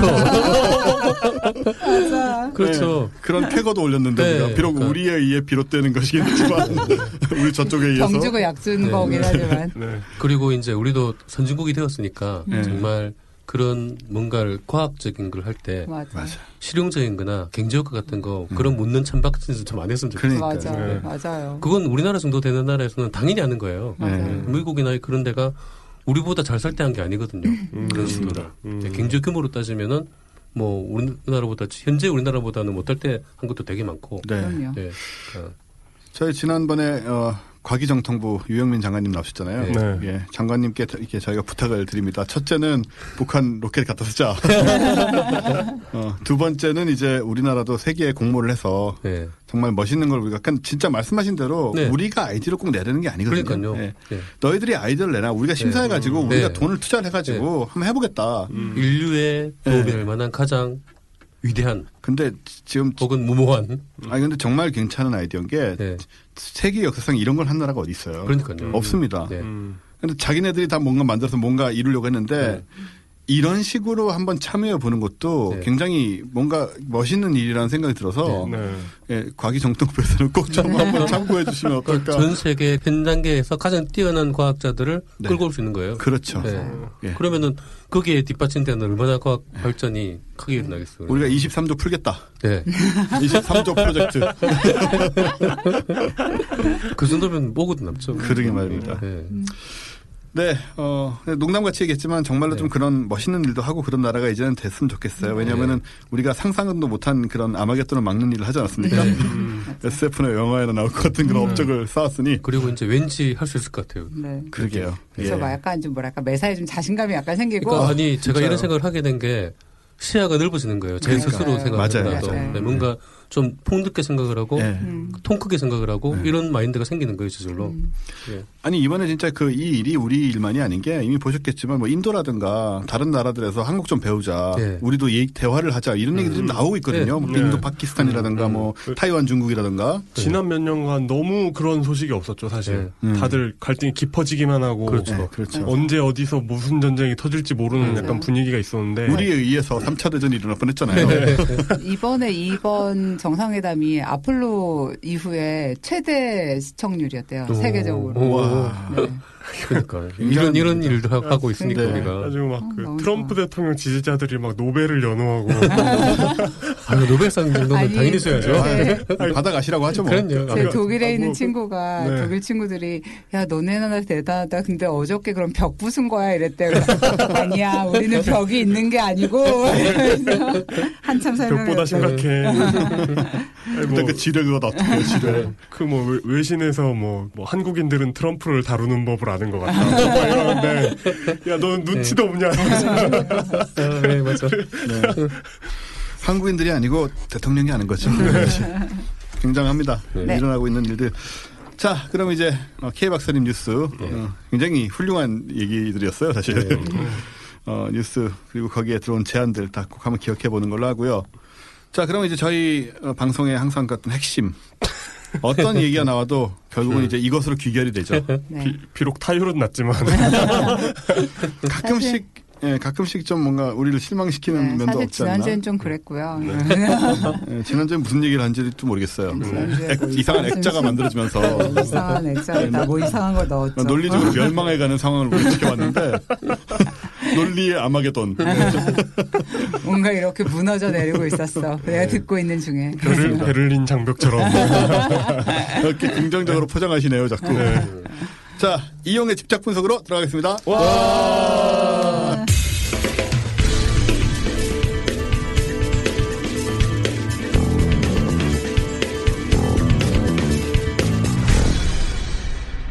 자, 이용의 집착 분석 오늘은 어떤 경천 동지할 그런 얘기를 갖고 오셨나요? 일단은 뭐 최근 우리나라에서 이 이슈보다 큰 건 사실 없잖아요. 뭐 드루킹이 아니라 드루 엠퍼러 이런 사람이 나와도 아, 네. 남북 관계에 대한 이야기인데 그렇죠. 그렇다면 과학계에서는 통일이 어떤 영향을 줄 것이냐 우리한테. 아. 만약에 여기 K 박사님은 통일이 되면 직장을 잃게 되는 것인가? 우리가 왜요? 우리가 연구하고 있는 것들이 북한에선 다 연구가 끝나서 이미 고등학생 수준이 아닌가? 모르니까. 네, 모르는 거죠. 네. 그렇죠. 그래서 그 북한의 과학 기술에 대해서 한번 알아봤습니다. 근데 찾아봤는데. 정말 정보가 없긴 하더라고요. 네, 없습니다. 일단 북한은 과학기술에 대해서 이제 그 과학기술을 묶어서 얘기를 해야 될 것 같더라고요. 네, 그래요. 묶어서 합니다. 네. 과학기술에 대해서 어떤 정책을 가지고 있는가? 북한 사회주의 헌법 27조에 이런 말이 있습니다. 국가는 언제나 뭐 이래야 될 것 같아요. 국가는 언제나 기술 발전 문제를 돛자리에 놓고 모든 경제활동을 진행하며 과학기술 발전과 인민경제의 기술 개조를 다그치고 대중적 기술 혁신 운동을 힘있게 벌여 노동자들을 어렵고 힘든 노동에서 해방하며 육체노동과 정신노동의 차이를 줄여나간다. 아, 지금 북한 흉내내신 거예요? 네. 약간 지금 자신감이 없어서 네. 섞었던 것 같은데. 네, 아 근데 이거 좀 어렵지 않아요? 네, 열심히 하면 될 것도 같은데. 네, 연습을 해야 돼요, 이런 거. 네. 한 시간에 10만 원 해드릴게요. 줄여 나간다. 야, 완전 잘한다. 아, 네. 진짜 역시 프로페셔널. 네. 배에 힘을 엄청 주셔야 됩니다. 그래서 이제 북한에서 기술혁명, 그러니까 이게 과학은 기술의 어떤 그 바탕으로서 생각하는 것 같더라고요. 기술혁명은 같은 민족이니까요. 네. 전 인민의 기술혁명은 전 인민의 공산주의적 개조를 위한 사상혁명 그리고 사회주의적 민족문화 건설을 위한 문화혁명과 함께 1970년대 초부터 조선노동당 사회주의 수립 이후 공산주의 건설을 위한 핵심 과제입니다. 3대 과제입니다. 네. 북한 헌법에 규정된 과학기술 관련 조문을 근거로 보면은 이렇다고 합니다. 첫 번째, 기술혁명의 계속적인 추진. 두 번째, 과학자들과 생산자들의 창조적인 협조 강화. 세 번째, 과학연구사업에서 주체를 철저히 세운다라는 거라고 합니다. 여기서 중요한 건 과학의 역할에 대한 정의인데 그 생산 노동자와의 밀접한 연관성에서 과학의 의의를 찾는다. 아는 면에서 우리나라랑 통하는 면이 있죠. 산학협동 보이는 거죠. 그러니까 우리나라 헌법에서는 과학이 경제에 기여해야 되잖아요. 그렇죠. 네. 그렇지 않으면 위헌입니다. 네. 네. 제가 여러 번 얘기했죠. 네, 저 헌법을 바꾸려는 움직임이 지금 있죠. 네. 네. 그런데 반면에 북한 헌법에서는 과학기술은 노동자를 해방시켜야 돼요. 그렇지 않으면 그렇죠. 이 사회주의 쪽은 그러면 뭐... 대학원생들은 위헌 아닌가요? 존재 자체가 위헌이요. 그렇죠. 노동자 해방의 주체일 뿐이죠. 객체가 아니라 주체이기 때문에 그렇습니다. 일단 그 북한 과학의 히어로, 과학의 대명사라고 할 수 있는 사람은 곽재식 작가가 라디오 나오셔가지고 네네. 말씀하신 바 있듯이 네. 리승기 박사라는 분. 리승기 박사. 네. 네. 뭐 하시는 분인가요? 역사상 그 우리나라에서 과학자가 우표에 몇 번 들어갔는지 아십니까? 대한민국 역사상? 우장춘. 아니요, 0번이에요. 아 그래요? 0번이에요. 아니, 없어요. 네, 없어요. 그렇군요. 근데 북한은 2번 있습니다. 북한 우표엔 인물이 그 과학자가 들어간 게 2번 있는데 네. 2번 다 리승기 박사입니다. 과학자. 이 정도면은 네. 우리나라에는 거의 황우석 박사 말고는 네. 그 음문 부정이 없는 황우석 박사군요. 네. 네, 그 견줄 사람이 없는 사람이죠. 이분은 그 나일론에 자극받아서 네. 만든 인공섬유 비날론이라는 걸 만들었는데 비날론. 이 만든 시기가 1939년입니다. 우와. 아니 이건 해방 전이잖아요. 네, 그것도 교토 제국대학에서 세 명이 같이 만들었는데 그 중에 유일한 조선 사람이에요. 다른 분들은 일본인입니다. 근데 이제 리승기 박사가 북한 사람이어가지고 광복 이후에 우리 민족의 주체적 과학 역량을 보여주는 그 아이콘이 된 겁니다. 북에서 사시면서. 네. 그리고 이 비날론이라는 합성 섬유를 만드는데 석유가 필요 없는 것도 이제 주체적인 경제를 구축하려는 그렇죠. 북한에게는 굉장히 중요한 요소였던 거죠. 말 되네요. 이게 석탄에서 뽑아낸 화학 섬유인 거죠. 석탄, 석회석 이런 거 쓰는 걸로 알고 있습니다. 네네. 그러니까 북한은 그걸 많으니까. 근데 이 비날론은 의료용 섬유로는 적합하지가 않았습니다.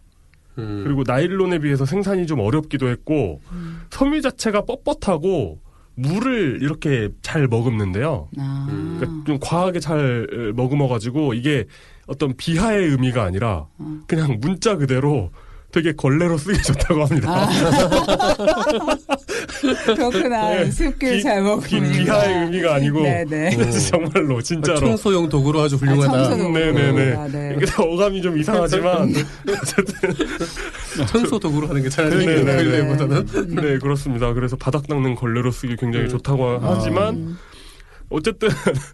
그러니까 이렇다는 건 그렇게 경제적으로 큰 뭐 어떤 부가치를 창출하기 어렵다는 거잖아요. 네, 제가 최근에 그 북 북한의 여성 과학자에 대한 그 기사 같은 걸 좀 읽은 적이 있는데 네. 이 비날론을 되게 최근까지 2000년대까지 네. 좀 사용할 수 있는 섬유로 만들려는 노력을 계속하는 거예요. 네. 그래서 옷도 나오고 그랬을 네, 거예요. 그중에 이제 어떤 여성 과학자 한 분이 이 비날론을 활용해서 옷을 만들 수 있는 수준으로 이거를 개선을 하는데 네. 혁혁한 공을 세운 여성 과학자를 소개하는 이런 기사를 읽은 적이 있거든요. 그러니까 네. 이때부터 지금까지 뭔가 이걸 가지고 어떻게 해보려는 노력을 계속하고 있는 거죠. 네.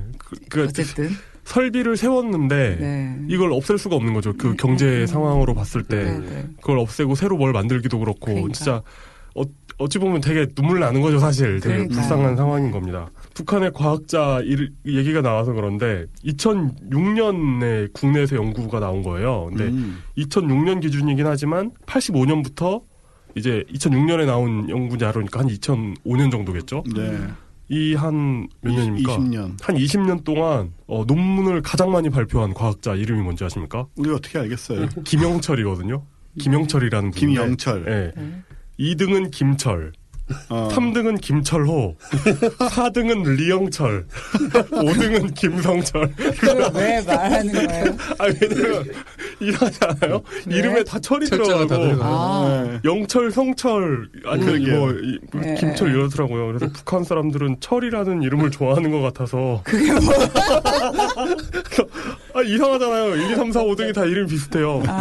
과연 이 사람들이 다 개별적인 인물인긴 한 건가. 김영철이라는 이름은 되게 흔하잖아요. 네. 북한이 최근에 그렇죠. 뭐 많이 본 것 같아요. 네. 네. 여자 이름 김지연 같은 존재 네. 아닐까요? 네. 남한에서는 그런 이름 같은 예. 이런 흔한 이름인 것 같습니다. 어쨌든 북한은 건국 이후에 과학기술 정책을 크게 나누면 4단계로 나눌 수 있다고 합니다. 그러니까 지금은 1995년부터 시작해서 지금까지 4단계거든요. 근데 이 4단계 시기에 구체적으로 어떻게 진행이 됐는가는 사실 알 수가 없고 북한의 정책 자체도 약간 일관성 없게 되는 경향이 있고 해서 자세히는 알 수 없고 최근 자료를 찾아보니까 통일부에 2007년께 올라와 있더라고요. 네. 2차 과학기술발전 5개년 계획이 2007년까지 있었습니다. 이때 주요 과제는 다음과 같습니다. 이제 북한이 어떤 거에 좀 관심이 있나 알 수가 있는 거죠. 일단 전력 부문. 수풍발전소를 6에서 7만 킬로와트 추가 생산, 전력 손실 감소 기술 연구로 전력 증산. 근데 그 우리나라 월성 원전 있잖아요. 네. 거기 그 원자로가 6개인가 있는데 그중 1기가 1기가와트 정도니까 그러니까 남한 원자로 1기의 10분의 1 정도 되는 용량을 5개년 계획 목표로 삼은 거죠. 그러니까 좀 여러 가지 느껴지는 바가 있네요. 많은 어떤 시사하는 바가 있죠. 예. 그리고 금속 부문 갈탄 제철법에 김책 제철소를 도입해서 6만 톤 시험로를 건설한다고 되어 있습니다. 근데 이거 갈탄 안 쓰거든요. 철 만들 때 그렇죠. 코크스, 그러니까 예. 역청탄 뭐 이런 걸 쓰죠.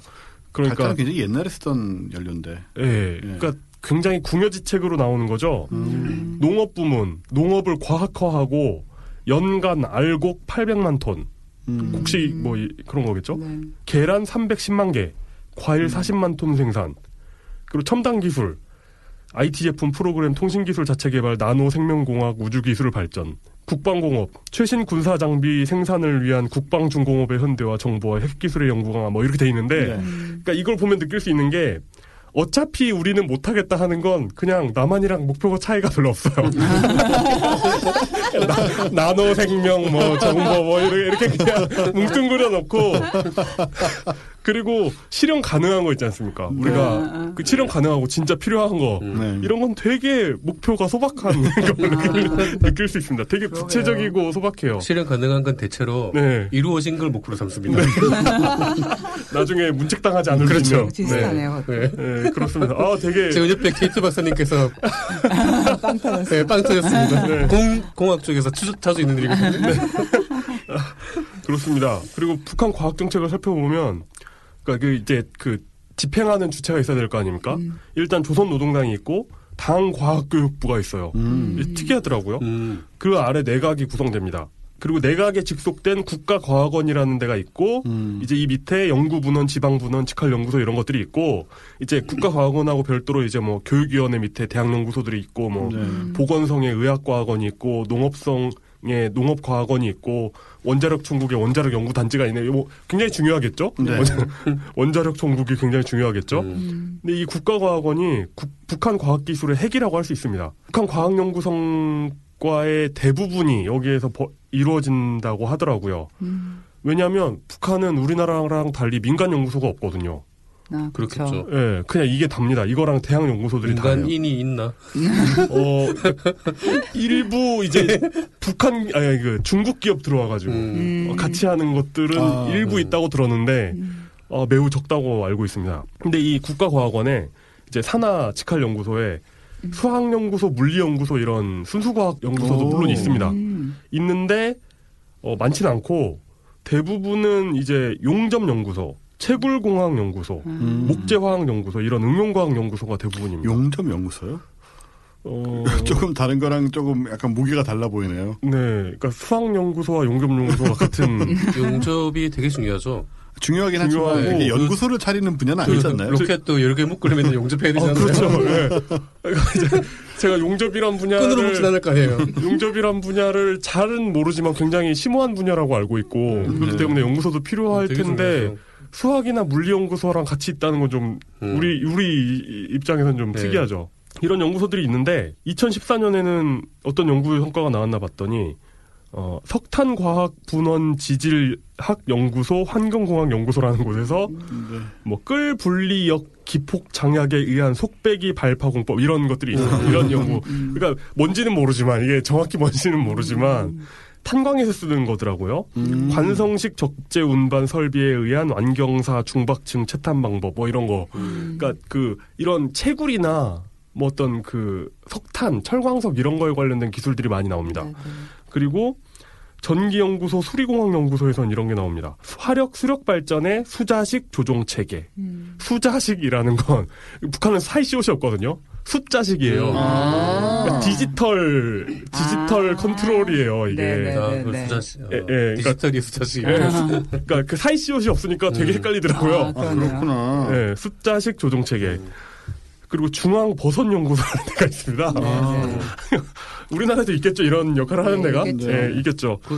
농촌이 있어요. 그런 거 다 하죠. 사실은 식량난이라는 게 북한을 설명하는데 너무 중요한 요소이기 때문에 사실 이것도 곽재식 작가님 라디오에서 들은 얘기인 것 같은데 그러니까 우리나라는 이런 거 연구하는 데서 광어라든지 이렇게 비싼 어종을 주로 하잖아요. 근데 여기서는 이제 어업 쪽 연구하시는 북한 과학자들이 대부분 매기를 하신대요. 근데 이게 빨리 자라고 일단 너무 덩치크시고, 네, 빨리 자라고 먹을 게 많고 하니까 일단 이게 생육 기간이 긴 어종들은 아무리 비싸도 연구를 할 수가 없다고 빨리 자라서 빨리 먹여야 되니까. 그렇습니다. 그러니까 중앙 버선 연구소에서는 이런 걸 연구했어요. 금강약돌을 이용 고영양 북균 버섯 기질 영양 첨가제 개발. 그러니까 대충 뭔지 알겠는데 금강약돌이 뭔지 아십니까? 금강약돌. 그러니까 모르겠어요. 이게, 북한 과학기술 분야에서 굉장히 중요한 겁니다. 금강약돌이라는 거. 진주약돌과 함께 굉장히 중요한 건데요. 진주약돌은 뭐냐면 북한에서 적극적으로 활용하고 있는 약용 광물입니다. 그러니까 진주약돌에는 칼슘, 마그네슘, 철, 규소, 게르마늄, 셀레늄 등 무기질과 함께 알라닌, 글리신, 리놀산, 올레인산 등 20여 가지 유기질이 풍부하며 게르마늄 함유량이 고려인 삶의 10만 배라고 생각합니다. 굉장히 위험할 것 같은데. 위험해 보이지 않아요? 10만 배라니요. 그리고 이 금강약돌은 활성 천연 종합 광물질이라고 불리고 있대요. 뭐지? 그래서 효소 활성화, 핵산대사 촉진, 생리기능 정상화에 필요한 60여 종의 광물질과 10여 종의 히토리 원소가 들어있다. 조만간에 우리나라 종편에 뜰 것 같은데요? 이거 뭔가 이거 약간, 안 좋아 보이지 않아요? 네, 그러네요. 그걸 팔찌 만들 것 같은데. 그러니까 우리나라 종편에 뜬다니까. 근데 이게 너무 전형적인 스토리여가지고. 사기잖아요, 저런 경우. 그게 지금 논문으로 나온 건가요? 이게 북한 과학기술에서 굉장히 중요해요. 이런 후속 연구가 굉장히 많습니다, 이거에 관련된. 그러니까 여기 백승무역기술교류사라는 곳이 있는데 여기에서 새로운 무슨 약 같은 걸 만들었어요. 근데 이게 뭐냐면 진주약돌과 금강약돌을 3나노미터 정도 크기로 잘게 가공해요. 미세하게 가공해서 약으로 쓰는데 진정 효과가 있고 진경, 그러니까 경련을 진정시키는 진경 효과가 있고, 해열, 해독, 이뇨, 지혈, 자독, 지혈 작용을 하고, 당뇨병, 피부병, 소화기 계통 질병과 간질, 결핵은 물론 각종 암, 딱 종편용인데 각종 암 치료와 동맥경화 예방과 치료에 좋다고 나와요. 그러니까. 아니, 정체가 뭐예요? 모르겠어요. 모르겠어요. 약간 특이한 광물질 같은 거 아니에요? 모르겠는데 무슨 북한 연구자료 보면은 진주약돌, 금강약돌이 되게 많이 나와요. 그래가지고 이게 조선중앙통신 오피셜로도 뜹니다. 활성 천연 종합 광물질은 어린이 성장률을 남자는 2배, 여자는 4배 정도 높이고 체력과 정력을 증진시킨다. 사실 광물이라는 게 우리나라 광물, 북한 광물이 다르지는 않을 거 아닙니까? 네, 그러니까 남한에 없으면 성분 차이는 조금 있을 수 있겠지만 남한에 없으면 따라서. 북한에도 있을 것 같진 않은데 어쨌든 통일되면 분명히 종편이 나옵니다. 아니, 곧 나온다니까요. 통일될 때까지 기다릴 거 없이 네, 분명히 나옵니다. 분명히 나옵니다. 이거 분명히. 제가 찾아봤는데요. 네. 인천 송도에 금강약돌 찜질방도 있어요. 이미 우리나라에 침투해 있군요. 네. 이거를 다음번에 한번 조사를 해보시는 네, 걸로. 그 인천에 가서. 국책으로 연구하고 있다는 것 자체가. 되게 가난해서 그런 거란 말이야. 이거 우리가 네. 이제 우리나라에 퍼지기 전에 빨리 미리 수입해가지고 미리 알려줘야 돼요. 사람들한테. 네. 아니면 우리가 빨리 팔아먹든지. 둘 중에 하나는 이걸 빨리 상업화하든지 빨리 경고하든지. 네, 그래서 이거 참 하여튼 그렇습니다. 그래서 뭐 버섯 영양제를 만든 게 2014년에 굉장히 중요한 연구 성과인 걸로 보입니다. 뭐 효과가 있었겠죠. 잘 모르겠습니다만. 버섯은 좋은 성분들이 많이 있으니까. 네. 어쨌든 먹는 거잖아요. 근데 게르마늄이 고려 인삼의 10만 배면은 건강에 확실히 안 좋을 거야. 그러니까 설마 그 광물을 먹진 않을 테고. 네. 광물을 뭐. 근데 비료 중에 뭐 약간 무기 비료 이런 거 쓰기도 하니까 뭐 그건 좋을 네. 수도 있을 것 같고. 따지고 보면 서금도 광물이니까요. 네, 그렇죠. 네. 그래서 이걸 뭐 이런 이상한 연구 과제도 있는 반면에 IT 쪽 연구도 많이 합니다. 뭐 흔히 알고 있는 붉은 별 또 뭐. 북한의 사이버 공격이라고 했지 않습니까? 네. 그러니까 북한이 뭐 아주 못하진 않겠지 뭐 이런. 대단하죠. 예전에 농협도에 뭔 일일 수는 다 북한했잖아요. 그러니까 네, 그렇습니다. 모든 다 뚫고 들어올 수 있어요. 네.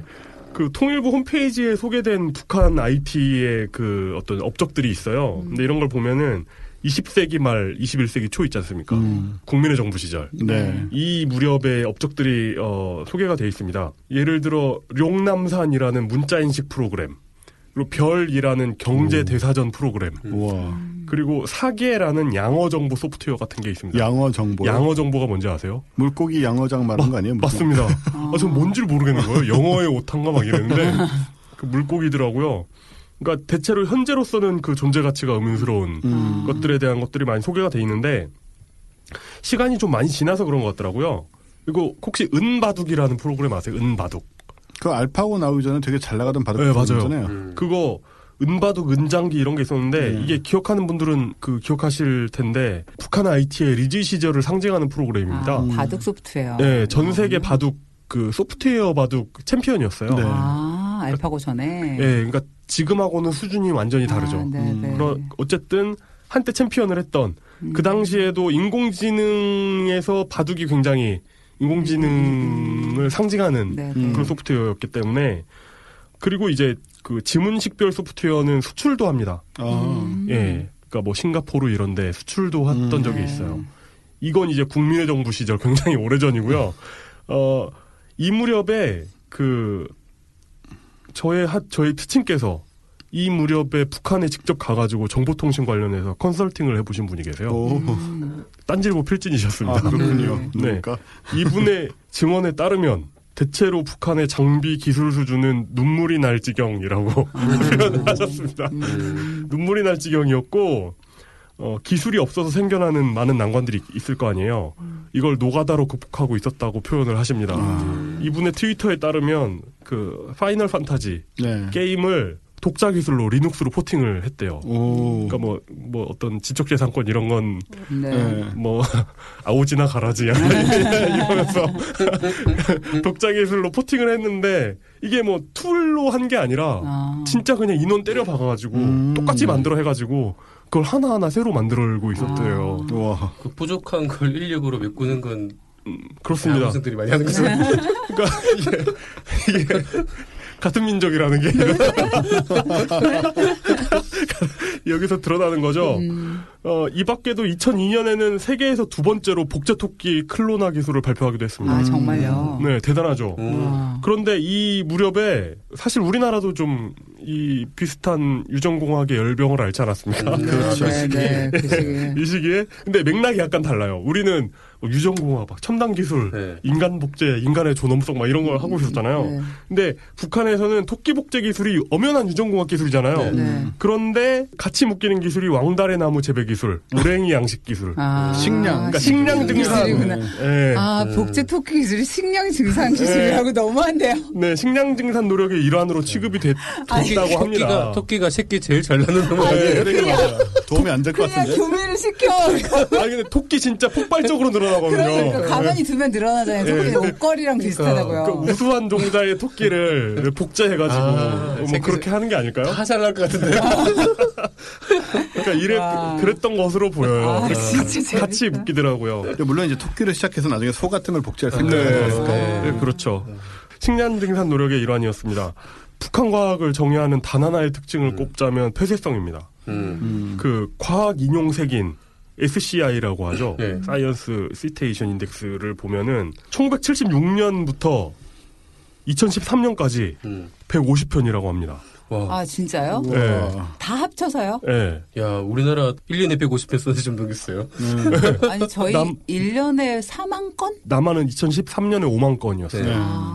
근데 150건은 한 명이 쓰는데 한 명이 쓰거나 연구소 하나가 쓰거나 뭐. 네. 리승기 박사? 근데 76년부터니까 네, 그러니까. 76년부터니까 이건 뭐 어마어마한 거죠. 근데 이상한 건 북한 정권이 지난 3대에 걸쳐가지고 반복적으로 과학과 기술이 우리에게 얼마나 중요한가 주체 경제를 건설하는데 얼마나 중요한가 이걸 계속 강조해왔단 말이에요. 그러니까 이 북한 과학자들이 놀고 있었던 것 같지는 않고 연구 성과가 있었다 하더라도 대외적으로 발표를 하지 않는다고 봐야 될 것 같아요. 그 제가 지금 과천과학관에 가면요. 1층 로비에 네네. 북한 교과서 전시를 네. 조그맣게 해놔요. 그러니까 몇 권 이렇게 볼 수 있는데 네. 거기에 이제 고등학교 생명과학인가? 어쨌든 뭐 생물학 교과서의 그러니까 고급편 같은 걸 보면 논문 쓰는 법 이런 게 이제 박스 기사 같은 걸로 나와 있더라고요. 그래서 이게 그러니까 왜냐면 제가 그 전에 어떤 기사를 읽었었는데, 그러니까 1년에 뭐 40편이 안 나온다 뭐 이제 이런 기사를 보고 갔었는데, 아니 그 1년에 40명도 안 쓸 논문을 교과서에 실어서 어떻게 쓰는지 가리키나 막 이런 생각을 했었거든요. 북한이 얼마나 외부하고 교류가 안 되느냐를 나타내는 건데, 사실 북한에 자국 사람들만 보는 그 저널들이 많이 있더라고요. 그래서 과학원 통보, 김일성 종합대학 학보, 기술혁신 이런 잡지가 있어요. 그래서 이런 데 내는 거예요, 북한 과학자들은. 그러니까 그 아까 그 김영철 씨 뭐 이런 분들 있지 않습니까? 이런 분들은 그 외부에다가 논문을 내는 게 아니라 공개적으로 내는 게 아니라 이런 데다가 올리는 거예요. 그러니까 이분이 낸 것만 해도 평생 낸 게 200편이 넘거든요. 그 20년간 낸 게. 하여튼 이게 연구 성과가 대외적으로 북한 과학자들의 연구 성과가 대외적으로 드러나는 건 굉장히 이례적인 일인 것 같습니다. 그런데 시대가 시대이니만큼 북한도 이제 국제 교류를 해야겠다 마음을 먹은 것 같아요. 그래서 평양과학기술대학교라는 데가 21세기 들어오면서 생긴 것 같더라고요. 네. 여기가 외국인 교수를 초빙해서 영어 강의를 진행한다고 합니다. 여기에는 아주 혁신적으로 이게 상상도 못할 일인데 학교 내부에 인터넷이 된다고 합니다. 외국으로 나가는 인터넷. 네, 인트라넷 말고. 북한 인트라넷 말고. 진짜 인터넷. 북한은 광명이라는 인트라넷 쓰잖아요. 네. 네, 그거는 네. 그냥 정부 사이트를 모아놓은 그런 곳인데. 네, 그거 제가 군 생활할 무렵에 군인들이 쓰던 인트라넷과. 인터넷이 되는 컴퓨터실이 있고, 여기서 뭐 구글 뭐 이런 거 다 할 수 있고. 그리고 외국에 그 연간 유학생들을 10명 이내로 내보내고 있습니다. 10명 이내로 내보내고 있다고 합니다. 근데 이게 또 다는 아닌 게 2007년에 중국 대학에 북한 학생이 877명이 다니고 있었다고 하고, 그리고 2008년에 미국 대학에서 북한 학생 68명이 학위를 받았습니다. 그러니까 뭔가를 하기는 하는 거예요. 근데 하기는 하고 뭔가 사람들도 있고 뭐 어떻게 하는데 이 사람들이 티가 전혀 안 난다는 게 문제인 것 같습니다. 국가적 과제치고는 참. 네. 그러니까, 매년. 네, 그래서 뭐 무슨 과학 대전 뭐 이런 박람회 이런 걸 매년 하는데 여기에 몇만 건이 출품은 돼요. 뭔가 그 실물이 출품이 되는데 그게 뭔지 아무도 모르는 거죠. 뭐 조선중앙TV 이런 데 잠깐 나오는 게 아니면. 어쨌든 전체적으로 봤을 때 북한의 과학이나 기술 수준이 대단히 높다고 보기는 어려운 것 같습니다. 뭐 핵이나 미사일도 아주 막 엄청 최첨단 기술은 또 아니라고 하더라고요. 그러니까 뭐 그렇죠. 예. 예. 사실 못하게 해서 그렇지. 하긴 뭐. 네, 네. 그러니까 뭐 그런 거잖아요. 뭐 1차 대전 때 쓰던 총으로 맞아도 죽잖아요. 네.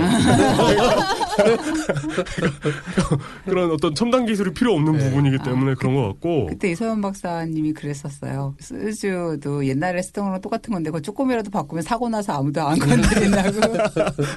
그대로 가야 된다고. 네. 그렇죠. 뭐 천자총통 이런 데 맞아도 사람은 죽으니까.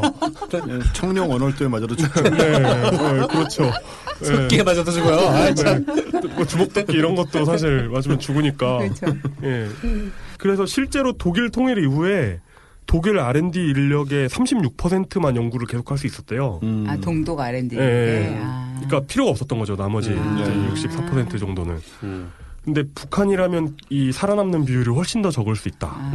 이렇게 예상이 되고요. 북한 과학기술은 진짜 완전히 너무너무 다른 세계의 이야기고 심지어 무슨 연구를 하는지도 모르겠고 연구 주제도 제목만 봐서는 뭔지 모르겠는 것들이 많기 때문에 통일 이전에 굉장히 인내심을 가지고 북한의 학계 자체를 좀 정상화시키지 않으면 통일... 가장 부지런히 네. 해야 될 분야일 것 같은데요. 네. 근데 네. 생각해보면 지금 약간 때가 좋아요. 네. 지금 4차 산업혁명 어쩌고 하면서 지금 우리 쪽도 약간 되게 많이 개편되잖아요. 방법론이라든지 네. 그러니까 기본적인 어떤 연구 윤리라든지 이 세계 표준을 좀 공유하고 있으면 네. 방법론과 주제들은 지금 새롭게 제안되는 내용들도 너무 많고 네. 이게 진짜 좋은 기회인 게 네. 그 인도 같은 나라는 그 제가 이제 어디서 주워 들은 기사입니다. 네. 그러니까 그 집집마다 전화를 깔 수 있는 어떤 인프라가 없었잖아요. 네. 근데 없는 상태에서 이제 사람들이 핸드폰을 먼저 들고 다니기 네. 시작하는 거예요. 그러니까 이게 그 어떤 패러다임이 바뀌면서 그렇죠. 이렇게 뒤처진 오히려. 나라들한테는 오히려 기회가 될 수 있는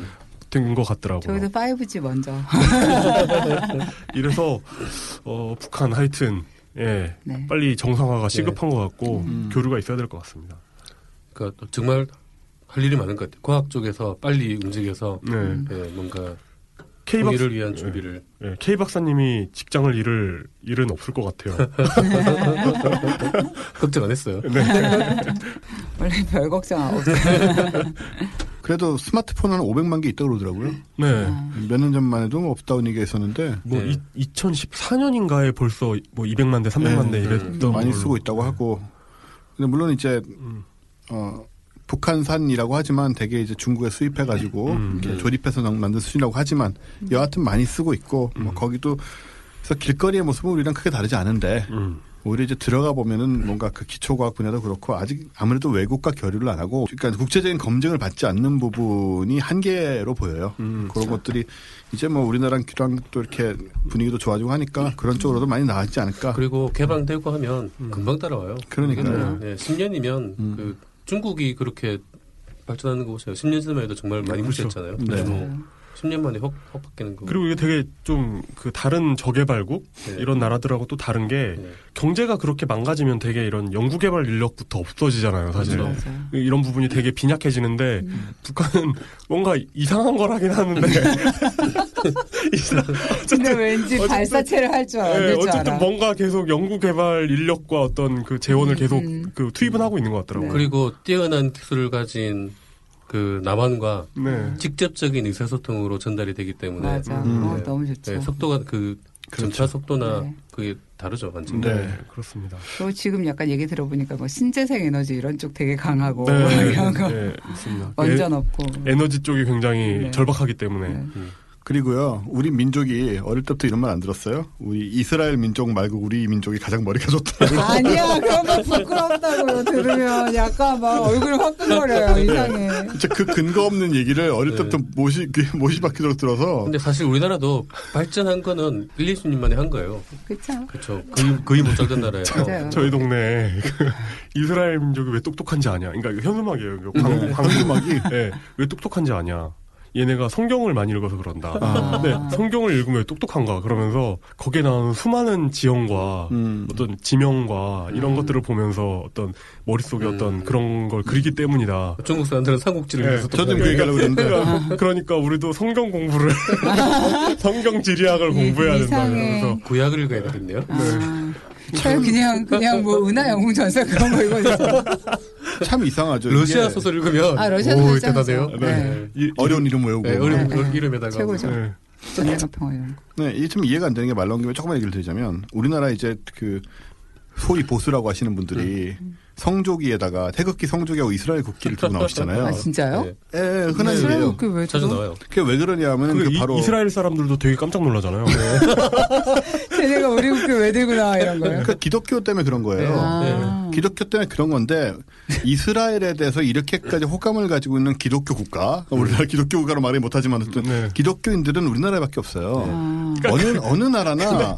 이스라엘 국기에 그려져 있는 그 별 자체가 네. 그 기독교하고는 굉장히 적대적인 그 상징 아니에요? 그 다윗의 별이죠. 다윗의 별이죠. 그러니까 구약하고 신약하고 이게 구분을 해줘야 되는데 네. 기본적으로 유태인들은 예수를 알아보지 못하고 죽인 사람들이기 때문에 네. 기독교 유럽 중세부터 시작해서 기독교 사회에서 유태인들은 일종의 이단들이에요. 미워하잖아요. 미워해요. 네. 항상 미워했는데 그러니까 우리나라에서만 이상하게 우리가 미워할 필요는 없죠. 사실. 우리 미워할 필요는 네. 당연히. 그게 그렇게 근데 사랑할 필요는 없잖아. 그러니까 그냥 굳이 얘기를 드리자면 기독교의 세계관의 전 세계적인 스탠다드를 한국에서 안 따르고 있다니까 그러는 거예요. 아유 무식해서 그래요. 우리나라 자주론과 비슷한 거에. 예수님이 이스라엘 왕이라고 표현이 돼 있거든요. 그렇죠. 아. 그 이스라엘이 그 이스라엘인 줄 알아요? 아 진짜요? 네. 아. 네 그렇죠. 노래에 있어요. 아. 네. 이스라엘 왕이 나셨다라는. 아 맞다 맞다. 이스라엘 왕이 나셨네. 그 이스라엘이 이 근처는 되니까요. 아 진짜 이스라엘. 매우 네. 2000년 전 얘기입니다. 그거는. 2000년. 네. 지금과는 굉장히 다른 나라죠. 그 왕이라는 표현도 진짜 왕인 줄 아는구나. 그러니까요. 아. 어쨌든 그런 문제가 있습니다. 그래서 참 신기한 현상이다. 네. 그런 모습이라고 생각이 돼요. 북한의 과학 실태를 알아본다고 했지만 사실은 뭘 하시고 있는지 북한에서 알 수 없는 결론으로 알 수 없다는 걸 알아봤군요. 네. 저는 근데 금강약돌 정말 궁금합니다. 실물을 보고 싶어요. 어떤 이게 어떤 광물인지. 금강약돌과 진주약돌. 네. 저런 건 아니길 바래요. 그 라돈 이런 거 있잖아요. 방사성 물질.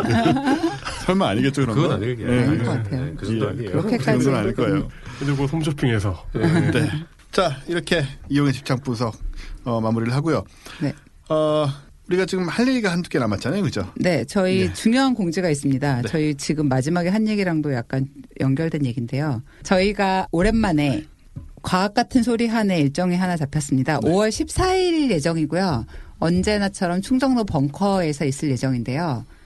이번 주제는 어른의 코딩입니다. 어른의 코딩. 아. 네, 저희가 이제 그 코딩 수업, 이 어린이들 이제 막 필수 수업 된다고 하고 하는데, 저는 항상 약간 그게 좀 되게 궁금했어요. 애들이 4차 산업혁명이라는데 코딩을 왜 배우는 거지?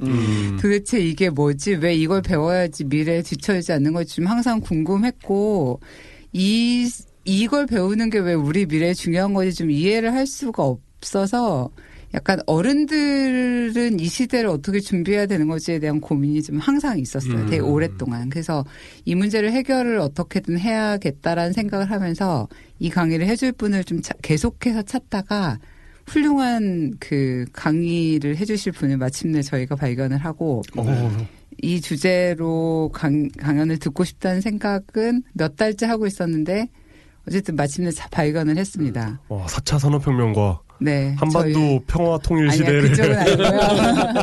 근데 이제 그런 생각이 들었어요. 그러니까 저희가 뭐 코딩을 배우고 이렇게 스마트폰으로 뭘 해서 불을 끌 수 있게 하고 이런 것도 되게 중요하지만, 그러니까 왜 우리는 그 기계와 소통을 하는 방법을 배워야 되는지 그런 것들을 이해를 하는 게 왜 우리와 우리 아이들에게 중요한지 이제 이런 것들에 대한 기본을 조금 알아두는 게 좀 되게 중요한 일일 것 같다는 생각이 들고 네. 사실 좀 막연하게 조금 무섭잖아요. 우리가 모르는 미래가 너무 훅 와서 네, 그렇죠. 막 이제 우리 부모님들이 막 그 영화 뭐죠? 8월의 크리스마스 보면 아빠가 이렇게 비디오 녹화 못하는 거 그런 막 어른 될까봐 약간 겁나고 좀 그런 게 있는데 그런 것처럼 좀 그런 어른 될까봐 좀 무서운 이런 마음도 조금 떨어버릴 겸 해서 5월 14일 날 강의가 벙커에서 있을 예정인데요. 네. 공지 드립니다. 이게 그러면 코딩을 배우는 건가요? 코딩을 아니면? 배우는 건 정확히 아니고요. 네. 일단은 코딩을 왜 우리가 배워야 되고 약간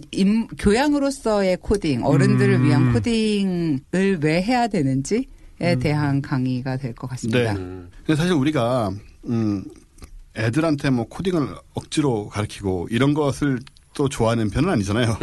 아, 그렇죠. 예. 예, 그런 개념이 아니고, 예, 말씀하신 대로 이제 코딩을 익혀가지고 그걸 미래에 써먹자라는 느낌보다는 이제 세상이 변해가는데, 그렇죠? 변해가는 세상에 대한 어떤 실제로 하는 이해. 거는 다 그 이제 사람들이 하는 것이 예. 그 예, 우리가 그렇죠. 코딩을 했었으신 않잖아요. 그러니까. 그럼 나중에 되면 또 AI가 하겠죠. 뭐. 네, 그렇죠. 네. 그러니까 할 줄 아는 것도 중요한데 네. 왜 해야 되는지, 왜 우리가 어떤 그거를 애들한테 가르치려고 하는지 어른들이 이거를 조금 알아두는 건 필요할 것 같다는 생각이 들고요. 네. 일단 이 강의로 시작을 해보는 것도 좋을 것 같습니다. 연구하시는 분들도 대학원생 때 열심히 코딩하시네. 나중 되면 잘 안 하시거든요. 그러니까 5월 14일. 네. 저는 7시 반에 충정도 벙커원입니다. 네, 충정도 벙커원에서 진행됩니다. 네. 아, 네. 그리고 저희 왜 팟캐스트 과학 같은 소리 안에 1회, 예, 1회에 나오셨던 이명현 박사님 있잖아요. 이명현 박사님하고 뭐 우리 팟캐스트에 주로 나오셨던 많은 다른 분들하고 저도 약간 포함해서 삼청동에다가 갈다라는 과학 책방을 만들었는데 그 서점이에요. 서점인데 책을 파는 게 그다지 목적이 아니고 그냥 교양, 과학, 문화 관련돼서 뭐 강연도 하고 책도 팔고 뭐 커피도 마시자 이런 공간이에요. 네. 소위 과학, 문화, 복합 공간이라는 것인데 거기가 이제 지금 가 개점을 했어요. 예, 네. 왜 가인지는 가 오픈. 뭐, 네, 뭐 사용 승인 신청 기타 등등이 있어서 네. 가 오픈을 했는데 갈다 오리지널이라는 강좌를 열어요. 이게 이제 5월 9일 수요일부터 매주 수요일 7시 반에 네, 8주 동안. 네, 다음 주 수요일이죠. 예, 다음 주 수요일부터 8주 동안 계속 수요일 저녁에 계속되는 건데 뭐 이정모 관장님이니 뭐 기타 등등 우리가 알만한 분들이 이제 8주 동안 계속 강연을 하십니다. 네, 약간 올스타.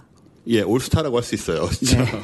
저희 방송에 한 번 이상씩 나오셨던 분들이 모두 이제 강의를 하시는데 네. 이 8주간의 강연을 지금 매주간 진행을 하는데 이 시리즈가 그러니까 갈다 오리지널 이라는 네. 그 시리즈 강좌가 되는 거죠. 강좌 이름이 갈다 오리지널입니다. 네네. 이 갈다 오리지널 강좌를 지금 저희 멤버십 사람들에게 네. 수강권 3개를 저희 이제 멤버십 회원들을 대상으로 선물로 주셨습니다. 네. 근데 이게 사시면 24만 원이에요. 네, 그렇죠. 그러니까 무슨 얘기냐면은 저희 멤버십 분들 3분에게 이 24만 원짜리 수강권 이제 갈 거란 얘기인데 저희가 드릴 거란 얘기인데 뭐 자세한 사항은 이 HWWP하고 땡땡 줄두개 긋고 갈다.kr 갈다는 GALDAR이에요. GALDAR 거기 가시면 또 자세한 내용 보실 수 있는데 네, 갈다.kr 네, 갈다.co 없습니다. 갈다.kr 그래서 이거를 이제 저희가 신청을 받아서 네. 세 분에게 드리려고 하나 반드시 오실 분들만. 네, 이게 지금 사실 8주간 저희가 뭔가를 진행을 해보면 네. 처음엔 너무 오고 싶다고 생각을 하다가도 사실 8주 동안 뭐를 계속 한다는 게 쉬운 일이 아니거든요. 그렇습니다. 이게 아무리 24만 원을 낸다고 하더라도 이게 쉬운 일이 아니기 때문에 게다가 안 내실 거고. 저희 일단은 멤버십 페이지에 들어오셔서 네. 왜 나는 이것을 8주간 꼭 반드시 올 수 있는가를 어필을 해주시는 분께 네. 분들을 우선으로 세 분을 선정하여 이 갈다 오리지널 수강권을 저희 사람들께 드리도록 하겠습니다. 네. 다시 말씀드리지만 24만 원에 해당하는 상품권이고 꼭 수요일 날 저녁 7시 반에 8주 동안 오신다는 분들만 네. 드리게 되고 그 이유를 이제 써주시면 좋은데요. 네네. 그 이유에 대한 평가는 저희 주관적으로 할 수밖에 없음을 미리 말씀드립니다. 네. 그리고 도저히 어필을 할 자신은 없지만 이 강좌를 듣고 싶은 분들은 네. 일단 이 갈다 홈페이지에 가셔서 어떤 강좌들이 있는지 한번 확인해 보시고 관심을 좀 가져보시는 것도 좋을 것 같아요. 그러니까 사실 네. 그 우리나라에서 책을 판매를 하는 공간으로 돈을 벌겠다는 생각은 사실은 되게 이제 어려운 그렇죠. 생각이고 있고, 일단 과학 문화 확산을 위해서 이제 저희가 이제 알만한 많은 과학자분들이 네. 이렇게 조금씩 이제 어떤 성의와 돈을 모아서 이런 네. 공간을 만들었으니까 또 사실 되게 이제 많은 활동을 할 것으로 기대가 됩니다. 네. 삼청동에 이제 집을 개조해가지고 만든 거라 되게 공간도 좋아요, 아늑하고 일반 책방의 분위기가 전혀 아니고 가서 뭐 그냥 책 읽고 있고 뭐 공부도 할 수 있는 약간은 물론 뭐 도서관 같은 그런 규모는 절대 아니고 네, 시간 되시는 분들 한번 가보셔도 괜찮을 것 같습니다. 네, 이름은 과학 책방 갈다고요.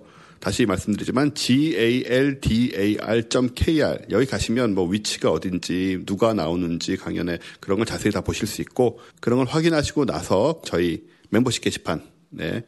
신청을 해주시면 되겠습니다. 네, 많은 성원 부탁드리고요. 그리고 저희가 지금 뭔가 준비하고 있는 게 있는데 네. 거대한 것입니다.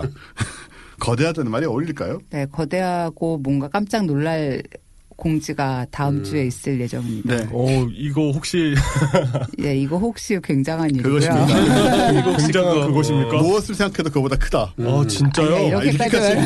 아니야, 아니 너 너무했다. 네, 평양에서 녹음하고 뭐 이런 거 아니에요? 아니 그런 식으로 생각하지만 그런데 상상력이 커졌어요 지금. 아, 네, 네. 그렇게 가면은 분명히 실망할 것 같고요. 어쨌든 꽤 큰 일이 다음 주에 공지가 될 예정이고요. 네. 약간 힌트를 드리자면 저희가 다음 주에 공지를 하기 전에 휴가 일정은 일단 잡지 않으시는 것을 권장드린다 정도만 그렇습니다. 일단 말씀드리도록 하겠습니다. 여름에 휴가 일정 조금 기다리시고 네, 잡아보시라는 얘기. 일생여행의 버금가는? 네. 진짜요? No comment. 일단 여기까지 하겠습니다. 네. 얘기 드릴까 했는데 조금 더 구체화한 다음에 얘기를 드리는 게 낫지 싶어서 이제 다음 방송 기대해 주시고요. 옥류관 기대하고 있겠습니다. 아니라고. 네, 어쨌든 뜨겁고 정신없던 한 주가 지나갔습니다. 그렇죠? 네. 네. 역사적인 시간이 정말 역사적인 네. 시간이 지나갔고요. 이번이 진짜 예전에 있던 정상회담들하고 다른 게 실무적으로 뭔가가 진행이 된다는 게 그렇습니다. 네, 그게 가장 큰 차이인 것 같아요. 네. 그 박지원 전 장관 있잖아요. 네. 그분이 1차 그 정상회담 평양 갈 때 같이 갔었는데 네. 갈 때 아무것도 정해진 게 없었대요. 그냥 김정일 양반이 일단 오라고 해가지고 와가지고 무슨 얘기를 할지 뭘 할지 아무것도 정해진 게 없었대요. 아 정말요? 예. 그러니까 그때는 진짜 그냥 말 그대로 그냥 만나려고 간 거였고 지금은 뭔가 만나면서 실무적인 게 오고 가고 하는 거 같아가지고 그리고 일단 그 만난 분들이 기간이 많이 남았잖아요. 아, 그렇죠. 네. 맞아. 네. 네. 네. 그게 좋죠. 진짜 좋죠. 저쪽은 굉장히 젊으시고. 네. 이쪽은 아직 창창하죠. 여기는 죽을 때까지 하고 나시니까. 더 많이 남았죠. 네. 예, 여러 가지로 밝아지는 세상이 아닐까 한번 기대해 보자고요. 뭐 나중에 또 실망하는 한이 있더라도. 네. 그리고 저희가 이번 달이 원래 5주가 있는 달이잖아요. 네, 그렇습니다. 원래 5주가 있는 달은 뭐 마지막 주를 안 하는 식으로 원칙적으로 그렇게 돼 있는데 이번에는 다음 주를 안 합니다. 네, 저희가 5월에 행사도 많고 휴일도 많고 그리고 이사로 인한 신체적, 정신적인 데미지를 극복하기 위해 일주일 정도의 휴식이 필요합니다. 그래서 다음 주 한 주 쉬고요. 그 후에 다시 과학하고 앉아있네로 여러분을 찾아뵙도록 하겠습니다. 그러니까 다음 주에 저희 업데이트 안 하니까 네, 그런 줄 아시라는. 기다리지 마시고요. 예. 네, 여러분들은 어린이날, 어버이날 가족과 행복하게 보내시고요. 저희는 다음 주에 다시 찾아뵙도록 하겠습니다. 네, 감사합니다. 네, 감사합니다. 고맙습니다.